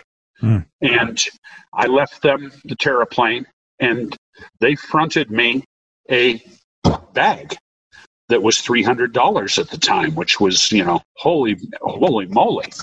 Um, and we drove back to Bozeman. We had an order for two dozen Terraplanes, and that kept us going. They put the Terraplanes in their catalog. The first two or three years, it was in a white paper insert in the middle of the Marmot catalog. And uh, they were our main wholesale account. And we got along well. It was what my year, second. What year would that have been? This would have been like 77. Okay and uh, you know because all of us were you know if you're going to do something you just do it there were no seasons uh, or there no planning seasons in advance holy crap they started selling our packs and selling a fair amount of them both uh, on paper there was no web uh, i mean there was hardly even an arpanet at that time right um, and so cool. And after I got out of Kletterwerks, they sold the packs for a while, but they sold my camera bags again in the middle insert in their catalogs. Hmm. We got along really well. Now, we're all a pack of hippies. They're the folk that introduced me to the notion that no, this stuff is from Hawaii. And you see how it's really pretty? It's not dirt in a bag. And oh, yeah, and it's a hundred dollars a quarter and it was like what what but uh, yeah yeah so we all evolved along uh, and you know it was just a part of the culture at the time both there and admittedly at the works um, so we were selling them camera bags through the whole mojo cycle and this then ties back to after Kletterwerks went out of business the second time, I sort of went, you know, there's no one to really enforce a non compete anymore. I think I'll, you know, I got some cool materials. We had high density polyethylene plastic that we were using as an impact protection layer in some bigger camera bags that instead of like using EVA foam or something, usually a cheaper closed cell foam, we were using the plastic as an outer and then a much softer inner foam, which gave us much better protection dynamics. That turned out to be what frame sheets are made out of. Hmm. Um, and no one was doing frame sheets at that time. It had never been seen. Um, we had started using sailing battens that I had discovered in some marine catalogs, uh, the kind of uh, small fiberglass uh, extrusion that would be used to stiffen a sailboat's sails for certain kinds of racing. Hmm. And we were pretty good and advanced on buckles and webbing already, and on fabrics. We were. Uh, with this new stuff, we were the first people to use 500 denier Cordura at all when it came out because everybody was still convinced that people were after Cordura for heavy burly protection. Mind you, 1000 denier Cordura was not woven very tightly at the time. And in terms of waterproofness, it uh, sucked. Uh, 500 wove much tighter. The coating would work better. And uh, it was a cool thing. Um, so we, using 500 denier Cordura, uh, started looking hard at how we would build a new complete take on packs and go from going from frameless packs to a pack working with a frame you know, we needed to be able to control the entire width of the body panel against you. And up to this time, the Lowe boys, everybody else, Gregory, were essentially using two unconnected aluminum strips, which you know gave you some top to bottom uh, uh, load channeling but didn't really control the shape of the pack. Internal frames of the time, you had to pack very carefully to make the load be the shape of your back. And we wanted something with a little more a little more positive body. And so I stuck a piece of plastic in, and plastic is plastic. But if you stiffen it in one direction, like with perhaps one stay instead of two, so you can save some weight and not have it be net any heavier. We were then able to put the S shape of your back into the back of the pack. Initially, we were using 30 thousandths plastic and sewing the little light sailing battens across to make sure it didn't flex crosswise. But then we found net we were better off going to 60 thousandths plastic and then just sewing a single stay, you know, a, a piece of webbing in to hold a single one inch stay. We played with all sorts of shapes. For a while there, we were using 3 16ths thick by 3 quarter wide, uh, which was stiff enough and saved us some weight over doing two stays but uh, tended to be actually too stiff and would tend to crack the plastic. So we went back to one inch. And then we discovered instead of, whoa, 6061 aircraft alloy, 2024 which is twice as expensive, but 2024 actually held its shape while being sprung uh, much, much better than 6061. So that's what we use to this day. Um, still more expensive. That's life. It's the right gear. And so we came up with a line of packs that were absolutely unique at the time, built it in men's and women's, and I presented it to my business partners, yes, I had some more business partners, people who were our distribution into the photographic world, mm. and they had about 40% of the company. Um, and it was part of how we've been able to grow the company into, you know, a million dollar plus company. And uh, working with uh, an extended dealer base in the photograph graphic world. And when we showed them this great stuff, and this was great stuff, especially for the time, they went, Ugh, ugh, man, the, n- nobody goes backpacking. That's a dying business. Uh, by the way, their major business was darkroom chemicals. Savor the irony. Yeah, yeah, yeah. uh, I learned lots from them. We ended up parting on good terms, but we did end up parting. However, they just there was zero support, and you know they forbade us to spend money to try and get into that business. So there I was with a finished up line, and we had a relationship with the Marmots. So I went down there and showed them the line, and they went, "Cool," because at the time they had tents, sleeping bags, outerwear, uh, you know, and uh, no pack. Hmm. And you know, they said, okay, but you know, this needs to, you know, we've got things we could patent here, and you'll have to license this to us exclusively, which I did. They paid for the patenting. That was my first patent ever, and it hmm. was pretty educational. And uh, basically, for two full years, they were selling the Marmot Mountain Works packs and doing a pretty good job of it. Uh, now, that was started up in 83, and this is in their catalogs of the time as Marmot Mountain Works gear. There was no mention of Dana or this or that. I had no real public name at the time. Um, and uh, it was this pure private label job.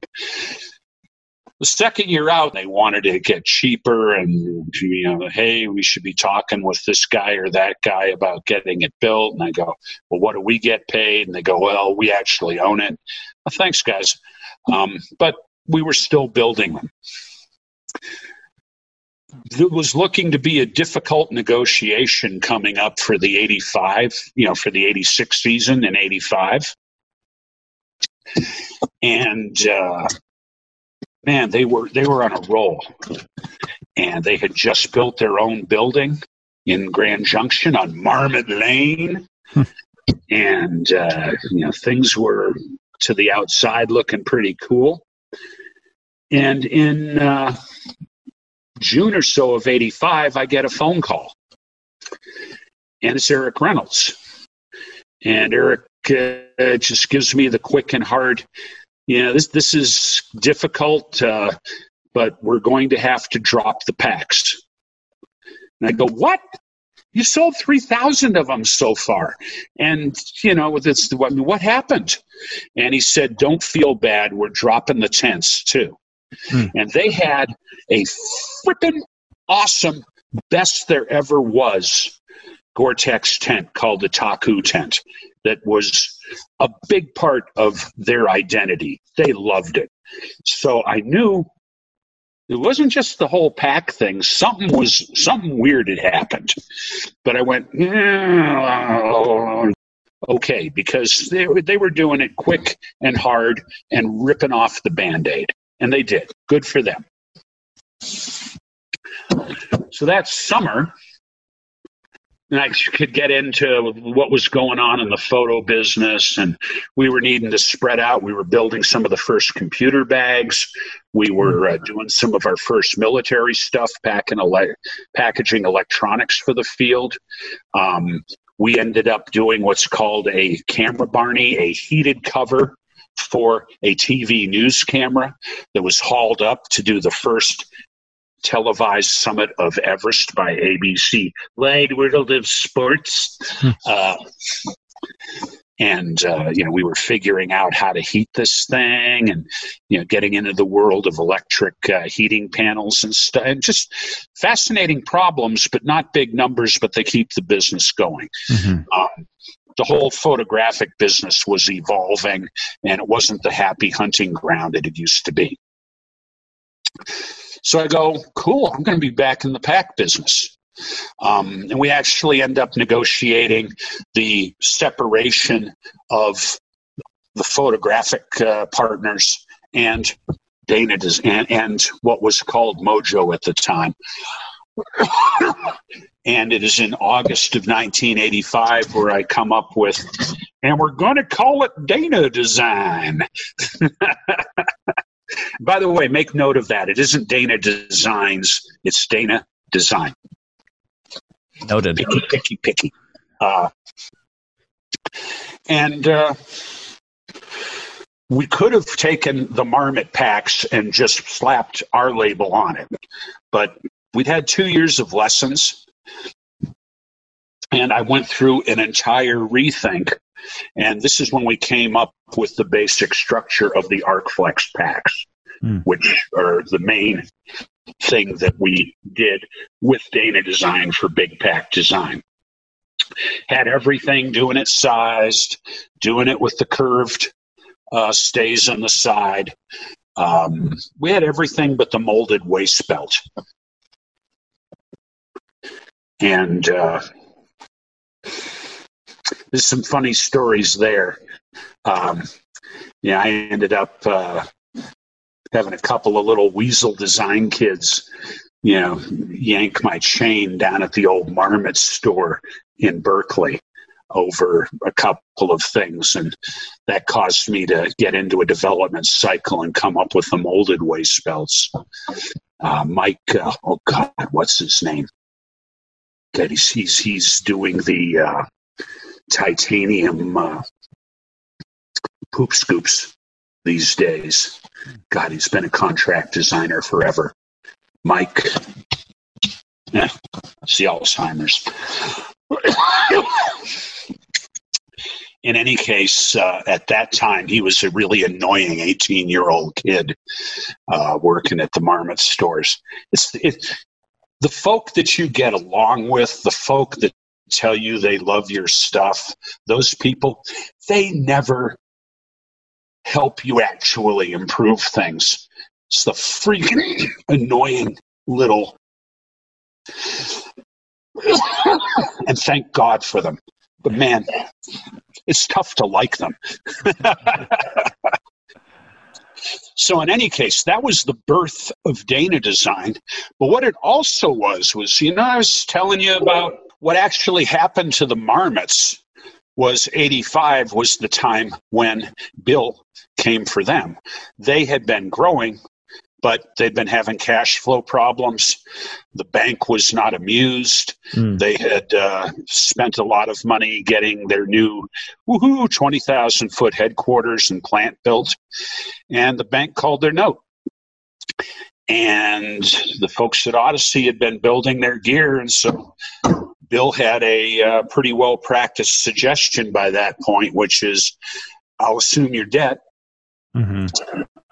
And we will give you help in uh, management, but you're going to have to concentrate on the stuff that we build. And they didn't build packs and they didn't really build tents. So you're going to have to drop your tent line and your pack line. So they had no problem dropping the pack line. They were pretty twisted and torn about the tent line because that was something they were invested in and it was beautiful. Mm-hmm.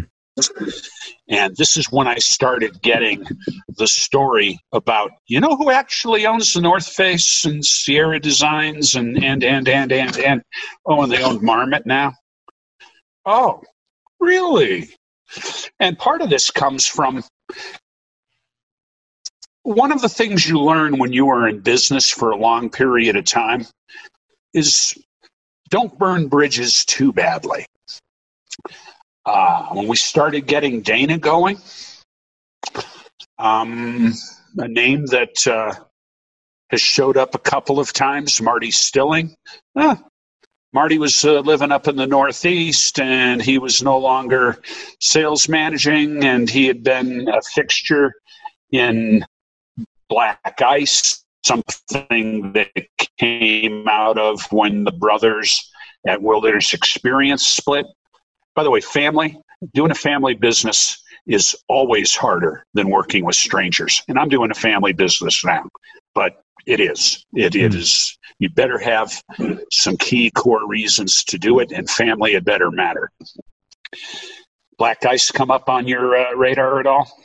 You know, we've got a couple of their catalogs. Um, haven't haven't talked to anyone from there. yeah, it's it. basically coming out of the not quite dead ashes of wilderness experience. Yeah. Yeah, we I haven't really gotten into black. Well, you know, we I talked to Jim and Greg Thompson a little bit, and Black Ice came up a little, but we didn't we didn't talk too much about it. Yeah, that wasn't a glory time for them, mm-hmm. and uh, was I believe that was one of them. Yeah.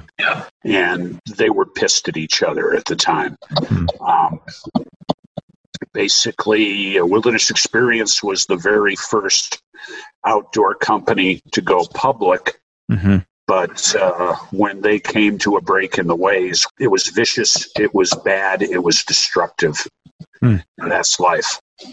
Yeah, let me just finish off that, Oh, sure. that Okay. Marty Stilling thing. Yeah. He became my rep in the Northeast, Okay. whereas he had been my sales manager and ended up giving me a raw deal when I quit on. a few years later, hey, here we are again, and I'm and and working with a number of people I had worked with in either worked for or worked with in some manner. And the fact of the matter is, is uh, a whole lot I know about the Odyssey thing and how the companies went on has been from pumping folk who worked there or new people who worked there and talking with them and doing long, long drives across the country with them and getting them to tell the story three times so I could see how the story changed each Mhm. time. Yeah. Right. Right. Of course, they got my stories too, God help them. Yeah. Uh, it's okay. Go ahead, direct. Yeah. So on uh, on tying your name to a company, what what was your thought behind that? Did you have any reservations of that? And What uh, was my I mean, that's thought? a that's a big that's a big that was my thought. yeah. Uh, It's a big you know, step. I mean, you're you're putting your turning out some reputation. good stuff. Yeah. and but really much more than pounding my chest personally it was just a good name It's a great name. Yeah. Yeah. So that was why we did it Right. So yeah, maybe touch on some of the high points um, and some of the low points. Uh, you know, the company incorporating in '87, right, and and formally getting going. actually pretty much forming in 85 Okay, through '85. the fall of 85 we still produced camera bags Okay. but we had come to a amicable parting of the ways because frankly camera bags at the time had transitioned from being a really high value added item um, to eh, it's more a commodity Hmm. and needed to be built uh, let's see they went to costa rica first and it was fine. Our blessing go. We're, we're in the outdoor business. We actually still did a lot of computer bags. We did video bags for uh, what was it piggly wiggly they were renting vhs players and you know like you'd rent the player and three tapes take it home to the trailer and uh, you know play them and stuff and they do it in our bag and we were shameless Yeah. um, and we were getting the can- the the pack thing to go. Now you're going Dana Design. Man, that must have gone like a rocket.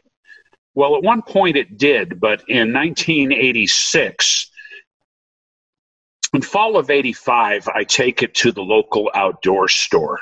A couple of them, really good ones. One called Northern Lights here, that later on became a really good company for us. But at that time, I brought them what was 95% the Terraplane. And they were, you know, it looks good, but you're here. And if you're up here, it can't be anything special. I mean, I'm dead serious. I was getting this from the Montana Mafia, the shops that are around here. And hey, no one's really asking for it. Well, of course, they're not asking for it. It is, you know, and, and one or two people said, Could you do those marmot packs again? These are much better. No, yeah, but people know those. And, you know, basically, once you start making it somewhere else, we'll be glad to start selling it. But, you know, you're from around here. It can't be that special. yes, that's that's the uh, story of Dana, who is uh, god of the business. Holy crap! Um, so okay, I go down to a rep show in California. Um, you know, they have regional rep shows, and uh, I try and hire a rep, and you know, I'm showing the stuff in detail, and nobody is actually any good at it. Has interest. I ended up with a guy who mostly was a pretty good tennis rep, but hey, some of these shops also sell backpacks, so you know, towards the end of my visit, I'll show them packs. He didn't end up selling anything in a full season. We came to a mutual parting of the ways. Um, I end up talking to another guy, and He gives it a try. He's an outdoor rep at least, but he's terrible. And again, this was the stuff that comes out of the bag at the very end of a visit. Not, hey, check this out. Um, and again, nothing, nada, zip. And I talked to a third guy who gets the samples and is never heard from again. He pawned them or something. Um, and it's at that point, a full year later, that I go, oh, crap. Well, I'm not going to run production for this other stuff, but Renee can do that, and she certainly can, and is far better than me at that. Um, I, I was designing a lot of these OEM projects that we were surviving on. And uh, so I'm going to do it. And I had been a rep 15 years before. God, it's getting old already. Uh, and so I go down, and I'm not part of the rep groups, so I'm not at the local trade shows. I'm just going direct to the shops. And the ownership of the shops is fully, well, yeah, it looks good, but you know, nobody's asking for it. But then I make a change in my approach, which is not to do serious life or death meetings with the ownership or the buyers. It's go in, talk with the employees, get them to go out in a weekend with me. Um, and essentially, uh, also at the time, you know, nowadays, uh, employee discounts, professional discounts, that kind of thing is a total way of life. Back then in the late 80s and early 90s, you only gave that kind of a discount to people who were already working at a shop that you were going with, and it was grudgingly giving. Whereas I turned around and went, no, I'll give you uh, 10% under wholesale, no problem, right away. And I started selling packs to people who were actually using the packs and working at stores. And I did that for a full season. And you know what? I started getting some shops the following season into the fall going, yeah, you know, Joe loved your stuff and it's, and okay, we'll try some. And the thing is, in most of these shops, it actually got down to I already had half the people at the shop using my packs. And this is why I build packs. You can really tell if there's a difference. And we really had a difference and especially if you're feeling it at the end of the day. Mm-hmm. You know, you can make anything feel feel pretty good uh, when it's stuffed with pillows or uh, you know a few pounds of whatever at the shop. Basically, at every one of these shops where I had seated employees and they were using it and liking it, when it got turned on as something that they would sell, they sold nothing but the stuff they were using and liked. Mm. And literally within a year and a half of me starting doing this in California, I was able to talk to the two best reps in California and friends to this day. And uh, one took it and rolled with it. Now, I could have taken the lesson from this that no, I can develop it or we can do this stuff in house. But fact of the matter is, I was surfing everybody's couches. and uh, I mean, I was just one of the guys. And uh, I think that was appreciated as well. It kicked off big in California. Fortunately enough, I ran into really smart and hard user who had just become a sales rep up in the Northwest, Maury Troutman, mm. who had been guiding on McKinley a couple of years and uh, had a degree in accounting and was an incredibly smart guy. And he saw the potential. He went with it. I didn't have to. I traveled with him a fair amount, but I didn't have to break in the Northwest. So then I go to the Rockies and you know the the northern Rockies down through uh, southern Rockies, and yeah, okay, I, I get the Montana guys, and hey, we've been hearing about you, and it goes right in and starts selling.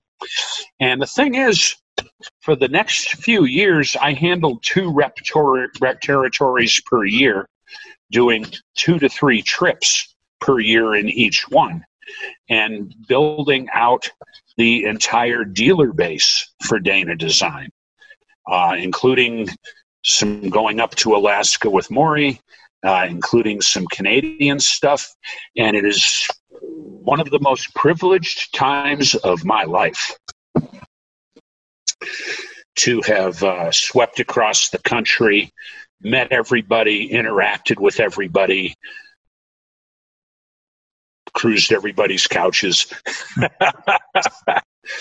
and uh, the very last territory was the Southeast. Now, I'm originally from Massachusetts, and I saw Deliverance in a drive-in movie theater, and it was a scary, scary movie. Um, and uh, there's probably a couple of generations that don't know that one, but uh, you know, let's just say it didn't paint the South in the uh, the uh, best of lights, and I end up doing the South the very last, and you know, I'm, I'm kind of worried, and I fell through a freaking open door because such nice people doing a lot of outdoor stuff. And, uh, you know, we ended up uh, developing some relationships that uh, go on to this time. And again, this is one of the privileges of my life to do this across the whole country. But it also helped a very great deal to cement us in uh, our dealers' minds as some an outfit that's a little bit different. Um, long about 88 and 89, 89, I'm off the road. And we have one of the two or three best reps in every territory. And I was essentially de facto not just the designer, but the sales manager. Now, in most companies, the sales manager has a very discreet role. They've been probably brought in to do it. They're, quote, professionals. I was nowhere near that smart. So we did it in a collegial manner, not with everybody, but I always had three to four of the folk, uh, more than just guys, who were the folk that we would pull together and plan with and have exquisite knowledge of what was going on on the ground in a business sense, in addition to simply having serious relationships with lots and lots of people using the gear hard. And this is a key difference with my companies. We seek out the people who are abusive, who burn gear up, who are doing ridiculous things with it, and we make the stuff so it works for them. Right. And uh, it's a huge strength to the company. Well, and I imagine and some of that. Oh, I was just going to say, just with you traveling the country, you talking to people, I think, you know, you were on your third company. Um, you could have easily just said, well, I'm the designer. I don't do that, you know? It's like you can't afford not to do that you know I, I i can't afford not to do that and and go out and sell the product and talk to people. terrible little feedback. secret i'm a f- i'm known as a designer and you mm-hmm. know what i got some decent chops as a designer i i can do it really well but at heart deep down i'm a frustrated sales guy man mm. and uh, you know the sales side of it is in no way i mean some people sniff at it oh, ugh, they're just, you know, they're just salespeople. It's an art, and it is something that is, should have some honor, especially if the money that is being paid to you comes because people had been able to sell this stuff. Um, design is a key thing as well. But when I meet people, oh man, there was a long period where it wasn't designers, it was meeting inventors. And mm. they uniformly were, oh, this thing will sell itself. And, uh, you know, this is just what people are waiting for. And, yeah, they just, no. Once you have the best, once you have an exquisite piece that does what it should be designed to do, congratulations. You have the utterly essential first 20% of what you need to do to turn it into a continuing business that will be significant not just for you not just for your company but significant for the people who actually use your gear and that is who we are ultimately responsible to mm. i've been in companies where we've been responsible to the shareholders. Um, let me tell you, one of the best pieces of advice I can give someone who is in a corporate uh, environment is as soon as someone says, We're here to increase shareholder value, you either shoot or you run because things aren't going to end well. Right because then it's not it's not about the the user anymore. It's not about the product. Yeah yeah it's just about return to a this, vague image, right? And that is not a uh, that is not a higher responsibility for me or the people I work with. I mean, you got to make money. There's no question about that. But that isn't the very first thing we think about when we're trying to uh, serve another group of people. Right. Well, with that said, should we dive into your time in in the corporate world? this transition, Dana be, being acquired. Sure. So yeah, what I mean, what led to some of that decision? And again, it goes back to the name of the company, Dana. How uh, you know you get this opportunity to sell the company? How does that feel selling your something that has your name on it? Well, I mean, we were all for doing it, and for a reason that might not be fully appreciated. Renee and I in the first half year that uh, Dana Design existed, we did $70,000. Not in the first month, the first six months. And yeah, we survived. And the following, we probably did, you know, close to a million bucks in the year. Close. Well, maybe 700,000. And as we grew, we had to keep changing how we did business internally. You do not you do not get 10 times bigger by adding 10 times the number of people. And you have to change what you're doing. And in our case, we had to change what we were doing while still maintaining respect for the users, respect for the people who were building this stuff, and respect for ourselves and you know what? There are times when there are decisions that are hard, but you have to do it. And, you know, basically uh, the maintaining respect for not just the customers, but for our workers and for ourselves. We, I mean, it was a long and interesting path going from 1985 to 19, 1995 and the company was getting bigger and financing things was not getting easier even though we were making good money and paying every debt and paying the banks etc um, and we were also becoming aware that there were other things to running a successful business and that it might be difficult for us to pick that up on our own as we ran along. And we had had one group already approach us, which was the people who, uh, how should I phrase this, ruined Moonstone Mountaineering. It ended up getting sold along a chain of like three or four people into utter irrelevance. Right, and I think I think Columbia Sportswear owns the, owns the rights to it now, from what I understand. But yeah, I've yeah. talked to Fred a little bit. Fred's on my list. I'm hoping to get him on. So. Oh yeah. Oh man, Fred. Fred is the guy who came tootling along in a VW van when we were at Kletterwerks and pulled out, hey, look at this synthetic bag. And hey, man, cool, that's really good. And so, you know, we weren't really in the resale business, but we knew Fred, Fred knew us, etc. And uh, Fred ruled that category for uh, a number of years. his awesome stuff. We we did a whole episode um, about the Arcata California companies.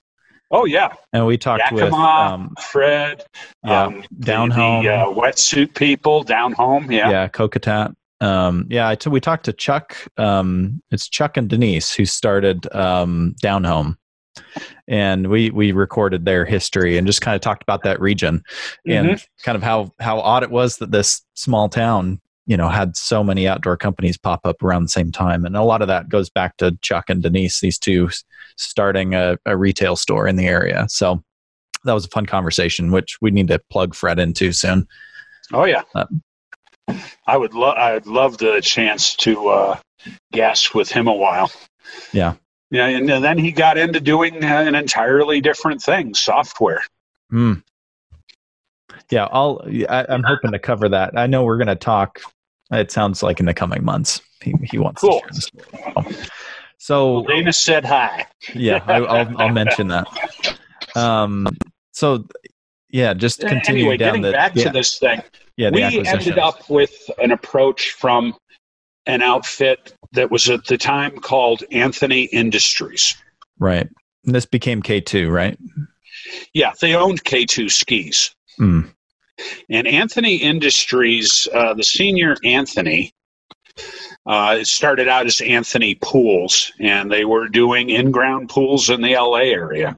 Hmm. But uh, smart guy, built a learning organization, acquired some interesting companies uh, Shakespeare Fishing, um, um, Stearns, uh, which was on the water sports and hunting world side of things and was an incredibly well run company. Um, and a number of others, and they had K2. And uh, we talked, and the philosophy of the company at the time was that we all have things to learn. We can learn from each other. We could borrow uh, management uh, people uh, from some of the other companies or go to them to learn. And uh, excellence was a real factor. And uh, he was great. And uh, we felt that this would allow us to grow. And we had a pretty good uh, uh, earn out. And we got, you know, it was, it was impressed that you should get enough money the first bite at the apple to keep you satisfied because you might never get anything more. And uh, they were also undergoing some changes in how they were managing because he was in his 80s. And so he became chairman of the board. And about a month after, and this was six months or so into, we had sold and we were working with them. And oh, by the way, we had a plan. We needed to bring out a lower price line of stuff than Dana Design. So they bought the smoking hulk of Wilderness Experience. And, uh, you know, we were going to uh, make that go as a lower priced, more broadly distributed thing. And we were going to get uh, some help from them, be able to run this whole thing ourselves. And then he kicked. And then, about two and a half weeks later, the CFO of the company ascends to become the CEO, and he has a little different message for everybody. Yes, uh, our highest responsibility as a company is to the shareholders, and that we must improve shareholder value. So give us your quarterly projections. You better have 25% growth in there. And, and, and, and, and it just turned into an entire different company. Uh, we ended up with a person that we were answering to who was uh, undercutting Renee and I in 97, two years in. Oh, no, no, you got to kill off all your own production. We'll have professionals outside the company do the outside production. It'll be, they're, they're professionals. It'll be great. Um, so we had to end up, uh, I ended up firing nearly 250 people. They're my people. I did it. Um, we had quite a bit of middle management that we were able to put onto essentially inspecting and instructing.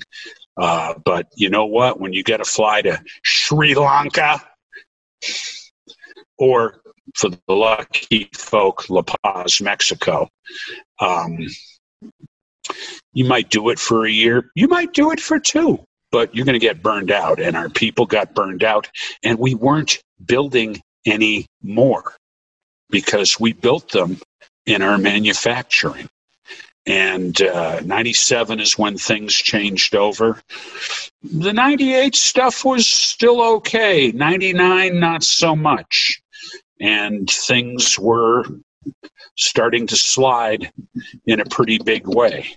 My partner, Renee, business partner, um, left in 97 soon after uh, we uh, ended up having to collapse our own production, which, by the way, we were netting better than 10%.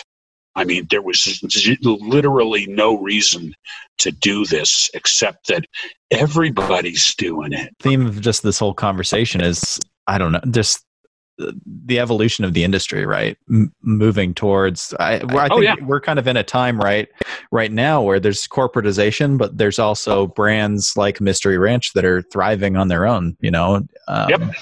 So it's there's definitely a push push pull, and it seems like right now the industry is kind of uh, being pulled in two different directions. Right? There's a push to well, and I have to, to tell you, as you grow, everything about about how U.S. business is constructed, the banking system, etc., is designed to push you towards selling to something bigger or selling to private equity so they can then sell to something bigger because that's entirely what they're based upon.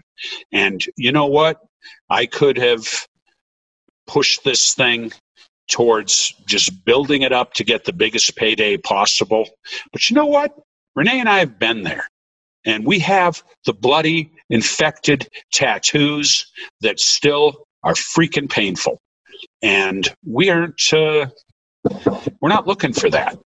But that being said, the U.S. banking system um, sucks and is not constructed to work with companies that are building a bunch of what they're doing outside and then bringing it in.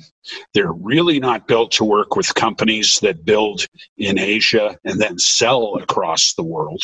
And so as you get bigger, the need to sell becomes more and more. And you have to have some serious experience and you have to have a serious attitude to, invo- uh, to avoid it. In our case, we're not just an outdoor company. We're not just a wholesale to retail company. We do 20% of our business over the web direct. We do a full 40% of our business internationally. I do a full just under 50% of my business with what we call the mission side, which is military and firefighting and an entire different group of people than any other company uh, in the space works with.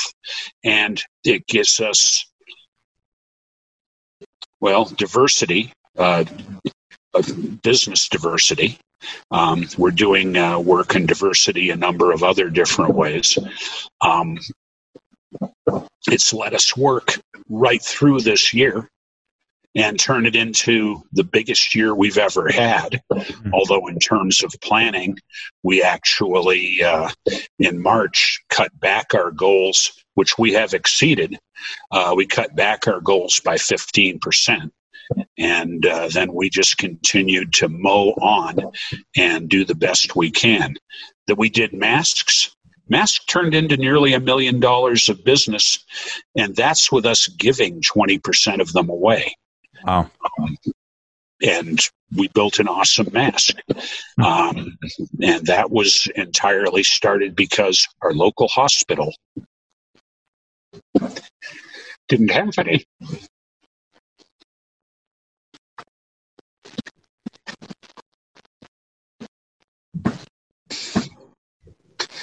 As I get older, some of the things you do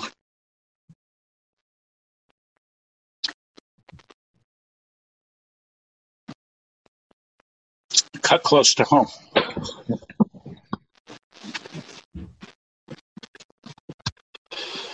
But we managed to do very well by doing good as well. And uh, it's one of the pleasures of my life. It seems like a lot of people in this business, you can cut corners and just make more stuff. But that doesn't seem like anything you've been driven by. It's always been about doing stuff that matters. And masks, especially in the climate that we're in now, that's like the epitome of doing something that really yeah. matters and va- is has has value and protects people. Um, but it seems to be a theme, you know, that's that's driven you is making stuff that really matters to people and makes a difference. And a mask is kind of the epitome epitome of that in, in the environment that we're living in. Yep, that's one of them. Um, you know, it just? I wish I could tell you I was, you know, a marketing genius. Uh, but uh, we tend to try and find people who need what we do.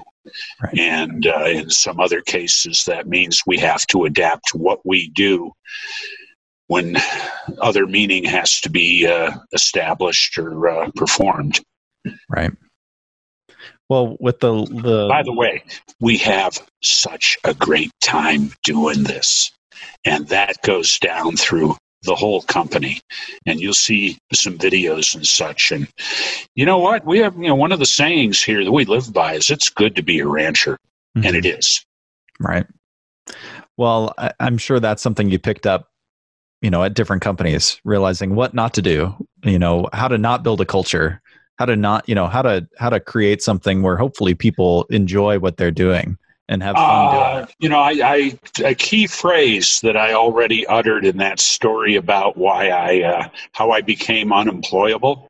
Mm. Not doing stupid things for stupid people that aren't going to work anyway. Um, it was uh, less than a year after that when I realized I'm making people unemployable. Damn, God, they're going to compete with me. It's going to be awful. Yeah, and that's, that's your thing. I mean, what we do is hard, mm-hmm. and there is no reason to have a bad time doing it. Mm-hmm. And we tend to not create that many unemployable people. Although, one of the other things that we uh, do is we have graduates. I mean, people don't work at Dana or the ranch forever. And those graduates go on to do other things and usually pretty awesome other things. And we can still maintain a relationship and, quite frankly, be proud of them. And uh, that's been uh, one of the outgrowths of how this thing is run anyway. Well, we've talked uh, quite a bit about Mystery Ranch throughout this whole conversation. Um, I know we were, you know, we, we should probably probably wrap up here in in you know less than 15 um, yep. we didn't leave a lot of time for your current um, your your current company um, but i think we've talked a lot about it throughout um, my current company i have a weakness right now in that my current company is doing every single thing that I could possibly imagine and have imagined uh, extremely well. And therefore, unless we're going to just be fat and happy, I need more people with interesting goals. And what we do in the wildland fire world, we are, I mean, we are essentially driving that for the people who work in that world right now to the point where we are also backing proposals that the people that we call wildland firefighters they're actually uh, regarded and paid and their job is forestry technician mm. and you know when when the video's running they're firefighters but when the off season comes you're laid off have fun uh, you know, you made a big bucket of money, you'll end up spending it all and then coming back and needing overtime again. Is that what you look for in in people who you bring into the the ranch family? Is people who are looking to upend and and do something more than just make more product, right? You're you're looking to change an industry it, and a system. It's, it's not that we, you know, everybody's a rebel mm-hmm. you can't really afford that many rebels. yeah, right. But if someone has a point of view and is valid and it needs doing, um, it's not out of the question that we will help shift that thing along. Right. Seems like the biggest difference between um, but we try and do things as opposed to talk about things. Right. When you see what's going on in our diversity initiatives, mm-hmm. um, it's funny when we get to the women's side of things, given that Renee Sipple Baker is one of the smartest and most effective women around. And, uh, you know, that's never been a factor at the ranch in turn. I mean, you can't do that. You're a woman. and, uh, you know, the people being able to do the jobs is important. The great, I mean, I have a few people I have hired from the outside, and we tend to have them work for at least a couple of weeks to a month on the floor. And the great majority of the middle management of the business up through sales managers are people who started out on our sewing floor and they know what's important. They know what's the base of the food chain.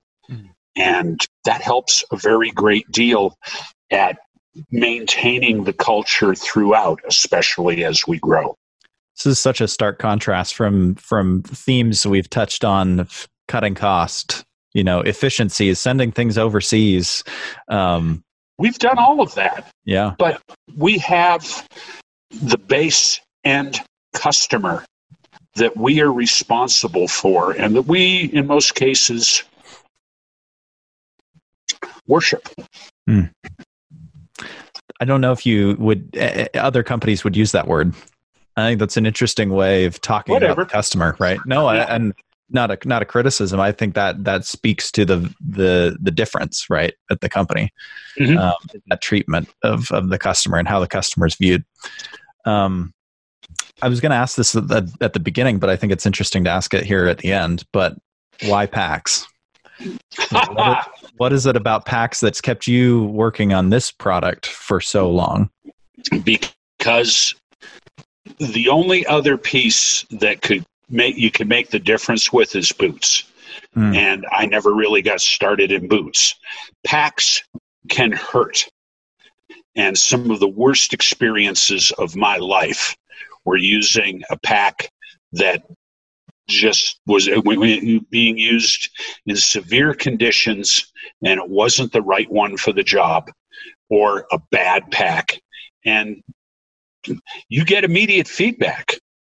And you know packs make the biggest difference in how you are going to feel you know with the possible exception of boots of any bit of gear out there.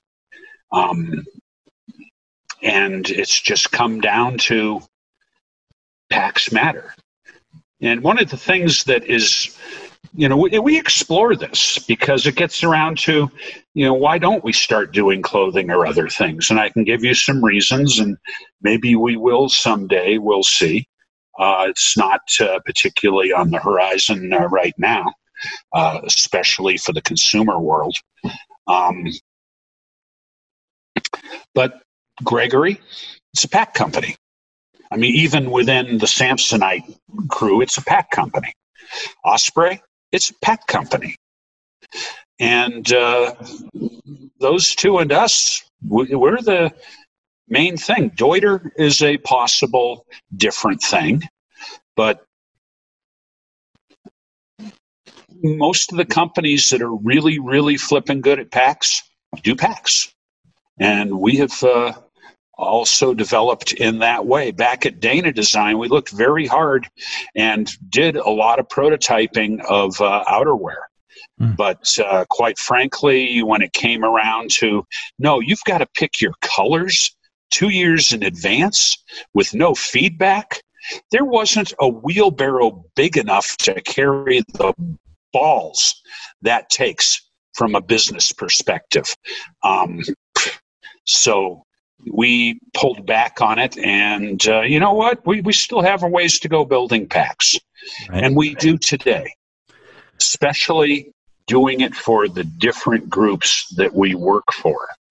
Um, well, I imagine with packs, there's enough of these specialized um, just industries, careers, uh, uses um, that are not being served. Right there's there's enough of well, it's not like there's to, a ton of them sitting out there, right? And uh, you know, strangely enough, we did pull back from the fashion side, whereas uh, we do a lot of uh, military work. And when I say military, I'm not saying, oh, it gets sold in shops. This is being right. used directly by it's military. Yeah. Um, and with the firefighters, uh, they genuinely they need what we do, and we do it very well for them. Well, it seems prior to you coming along, they they they were being underserved, right? So there's that opportunity, right? There's an opportunity. Well, that's the odd thing. Most of the people doing fire stuff before we came along were firefighters. Hmm. And they had the best intentions in the world, but they had perhaps a little bit more limited tool set than we had. And they were fixated on how they wanted to do things. Whereas when we came in working with both the military and the firefighters, it's we know how to do a certain number of things. How are you using this gear? Because hmm. we aren't going to change their basic relationship with the gear. So we have to work within that context. Right. Um, one of the things, design clever designers are a menace. Okay. You just here, you just have to do these simple things and it'll be so good. Listen, nobody's interested. Hmm. Okay. They're going to do things the way they have conceived of doing it, and they're going to continue to do it that way. At Dana, we trained people or tried to train people on a few simple things that literally apply to everybody's packs of the time and up through very few years ago, which was loosen up the side stabilizer straps before you put the pack on, loosen up the lifters, put the pack on, fasten the belt, snug the shoulder harness, and then pull lifters and the uh, side stabilizers. And anybody's pack will work better worked that way. I got to spend three uh, early seasons at a place called uh, Mountain Crossings down uh, basically 30 some miles in from Stone Mountain, the beginning of the Appalachian Trail. I got to see literally thousands of people come through misusing the gear and misfitted horribly. And I would spend two weeks a year. And why two weeks a year? Because anybody who's trying to do the AT, they're going to be passing through there in the last week of March or the first week or two of April. This is not a wilderness experience. This yeah. is a horde moving along. Mm-hmm. But uh, those folk, all of whom through several generations of ownership have walked the AT, um, do an incredible job helping people who have done their first 10 days to two or three weeks and are uh, in large numbers in freaking agony. Um, and uh, it was a huge privilege for me to be able to spend my last uh, year at Dana doing two weeks there and the first couple of years out of Dana doing that and observing how people really use the gear And you know what? You can try and train them. You can give them manuals. You can give them videos. And you know what? They're going to keep on using the gear the way they want to use the gear. So you had better build stuff that will work that way as opposed to, hey, here's a few simple things that you need to do and it'll be a lot better. And my Dana Design stuff, I mean, we had tech reps out there training dealers and this and that and the rest, and it was utterly futile.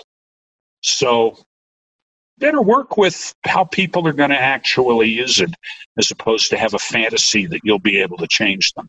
Yeah, observation and research are are the corners that get cut um, before designers just starts to jump in and create features, right? That they think will be good. Um, mm-hmm. you know, fe- we think that features or will, will solve every problem. You're doing it wrong. Yeah. You're doing it wrong, and yep. we're here to help. Yeah. yeah. Yeah. No one wants to hear that they're doing it wrong, right? That's the yeah. last thing people want. To hear. Well, and what it come around to for us is we had to design stuff that will work pretty damned well used horribly, and will be awesome if you do a few simple things. Uh, mm. But that pretty darned well part is actually the key. Right. Well, d- d- when you got into this, you probably never envisioned a website called Carryology existing, right? And, and, and oh uh, my god! And people yeah, no, being obsessed. So Japanese, right? Well, and being so obsessed with packs, that that kind of is what inspired that question. Is there's just well, a a, yeah, a culture? I have to admit, I, I don't want to piss off Taylor or anything. But you know what? The important thing is to get out and use whatever you not using the perfect thing for mm. whatever you are planning to do a little bit of. But it is an incredibly fascinating gameplay, role play, um, and that people are that attached to it. I mean, I'm I'm honored in a way I'm also mildly horrified at times, hmm. but uh, I mean, it's so cool. Well, it's thanks it's thanks to this subculture. Um, you know, probably reviving a company like Kletter, Kletterwerks, right? You know, or, and certainly out of the Japanese market, right? There's that interest in mm-hmm. in the heritage of the industry, um, and I see that driving a lot of rebirth of, of some of these companies. We're kind of seeing that Kletterwerks Wilderness Experience. I know Jim and Greg got got the trademark back for that and started started a, a version of it again.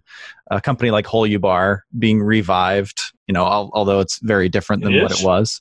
Yeah, it's actually um, it's a Italian design firm that has some offices in New York. So it's definitely more of the fashion play, but but they're it, it looks like they're making quality product, but they're leaning really heavily on that heritage um, and so I see more of that happening, right? And it's because of you know carryology and people who are interested in that heritage and history mm-hmm. diving into it that that's that's happening. But um, although, frankly, in a number of cases, the only heritage or history is the name itself. Mm. And uh, I don't know. I have a Gonif out there who owns the Dana Design name. Oh, really? Oh, yeah, yeah. Interesting we'll see what happens. Um, our friends at uh, Newell Rubbermaid, who bought Jarden, who bought uh, K2. Um, oh, yeah, yeah. So it's living over there with Newell. No, no, oh, Newell okay. abandoned it, and oh, nobody and knew. Someone else picked it up. Oh yeah, yeah. Oh, so interesting. Yeah, so, y'all, whoever feels like trading on my name, especially when Mystery Ranch exists and has gone so much further, it's going to be some very loud laughter. what can I tell you? Good luck. Yeah. well, kind of maybe a final question. Uh, I know I've taken up your whole morning, but uh, what keeps you doing this after 40 plus years? I am having the time of my life. Seriously, we get to solve interesting problems for interesting people, some of whom have a choice about what they're doing, many of whom have no choice. We can make a difference, and that's very addictive. I love it. Well, I think we'll leave it there unless you have any parting thoughts, but I think that's a great place to wrap it up. Well, whatever you're doing, you better have some fun doing it. Yeah. yeah. that's a that's a great lesson. Um, well, Dana, I appreciate you taking time at, at three hours of your time. Um, I appreciate you being willing to share a little bit, and appreciate everything that you're doing for the program. We didn't even touch on on that since since some of that's not public yet. Um, we'll probably air this by the time some of that is public, but but you're doing a lot for us. So we, again, we do a lot of things with a lot of people, and it's what you do is important. Yes, we talk about it. You'll hear about it on our website as well, but. Uh, what you do is much more important than what you tell people about. Right. No, I love that. Okay. Well, we'll leave it there. Um, appreciate you taking time, and I'm sure we'll be talking a lot more here in the future. So, well, thanks, Chase. It's been a gas. Thanks for listening to the Highlander podcast. For more conversations with outdoor leaders, subscribe wherever you listen to podcasts, watch episodes on the Outdoor Product Design and Development YouTube channel, or on opdd.usu.edu slash podcast. Follow along on Instagram at USU Outdoor Product and let us know how you're enjoying the show.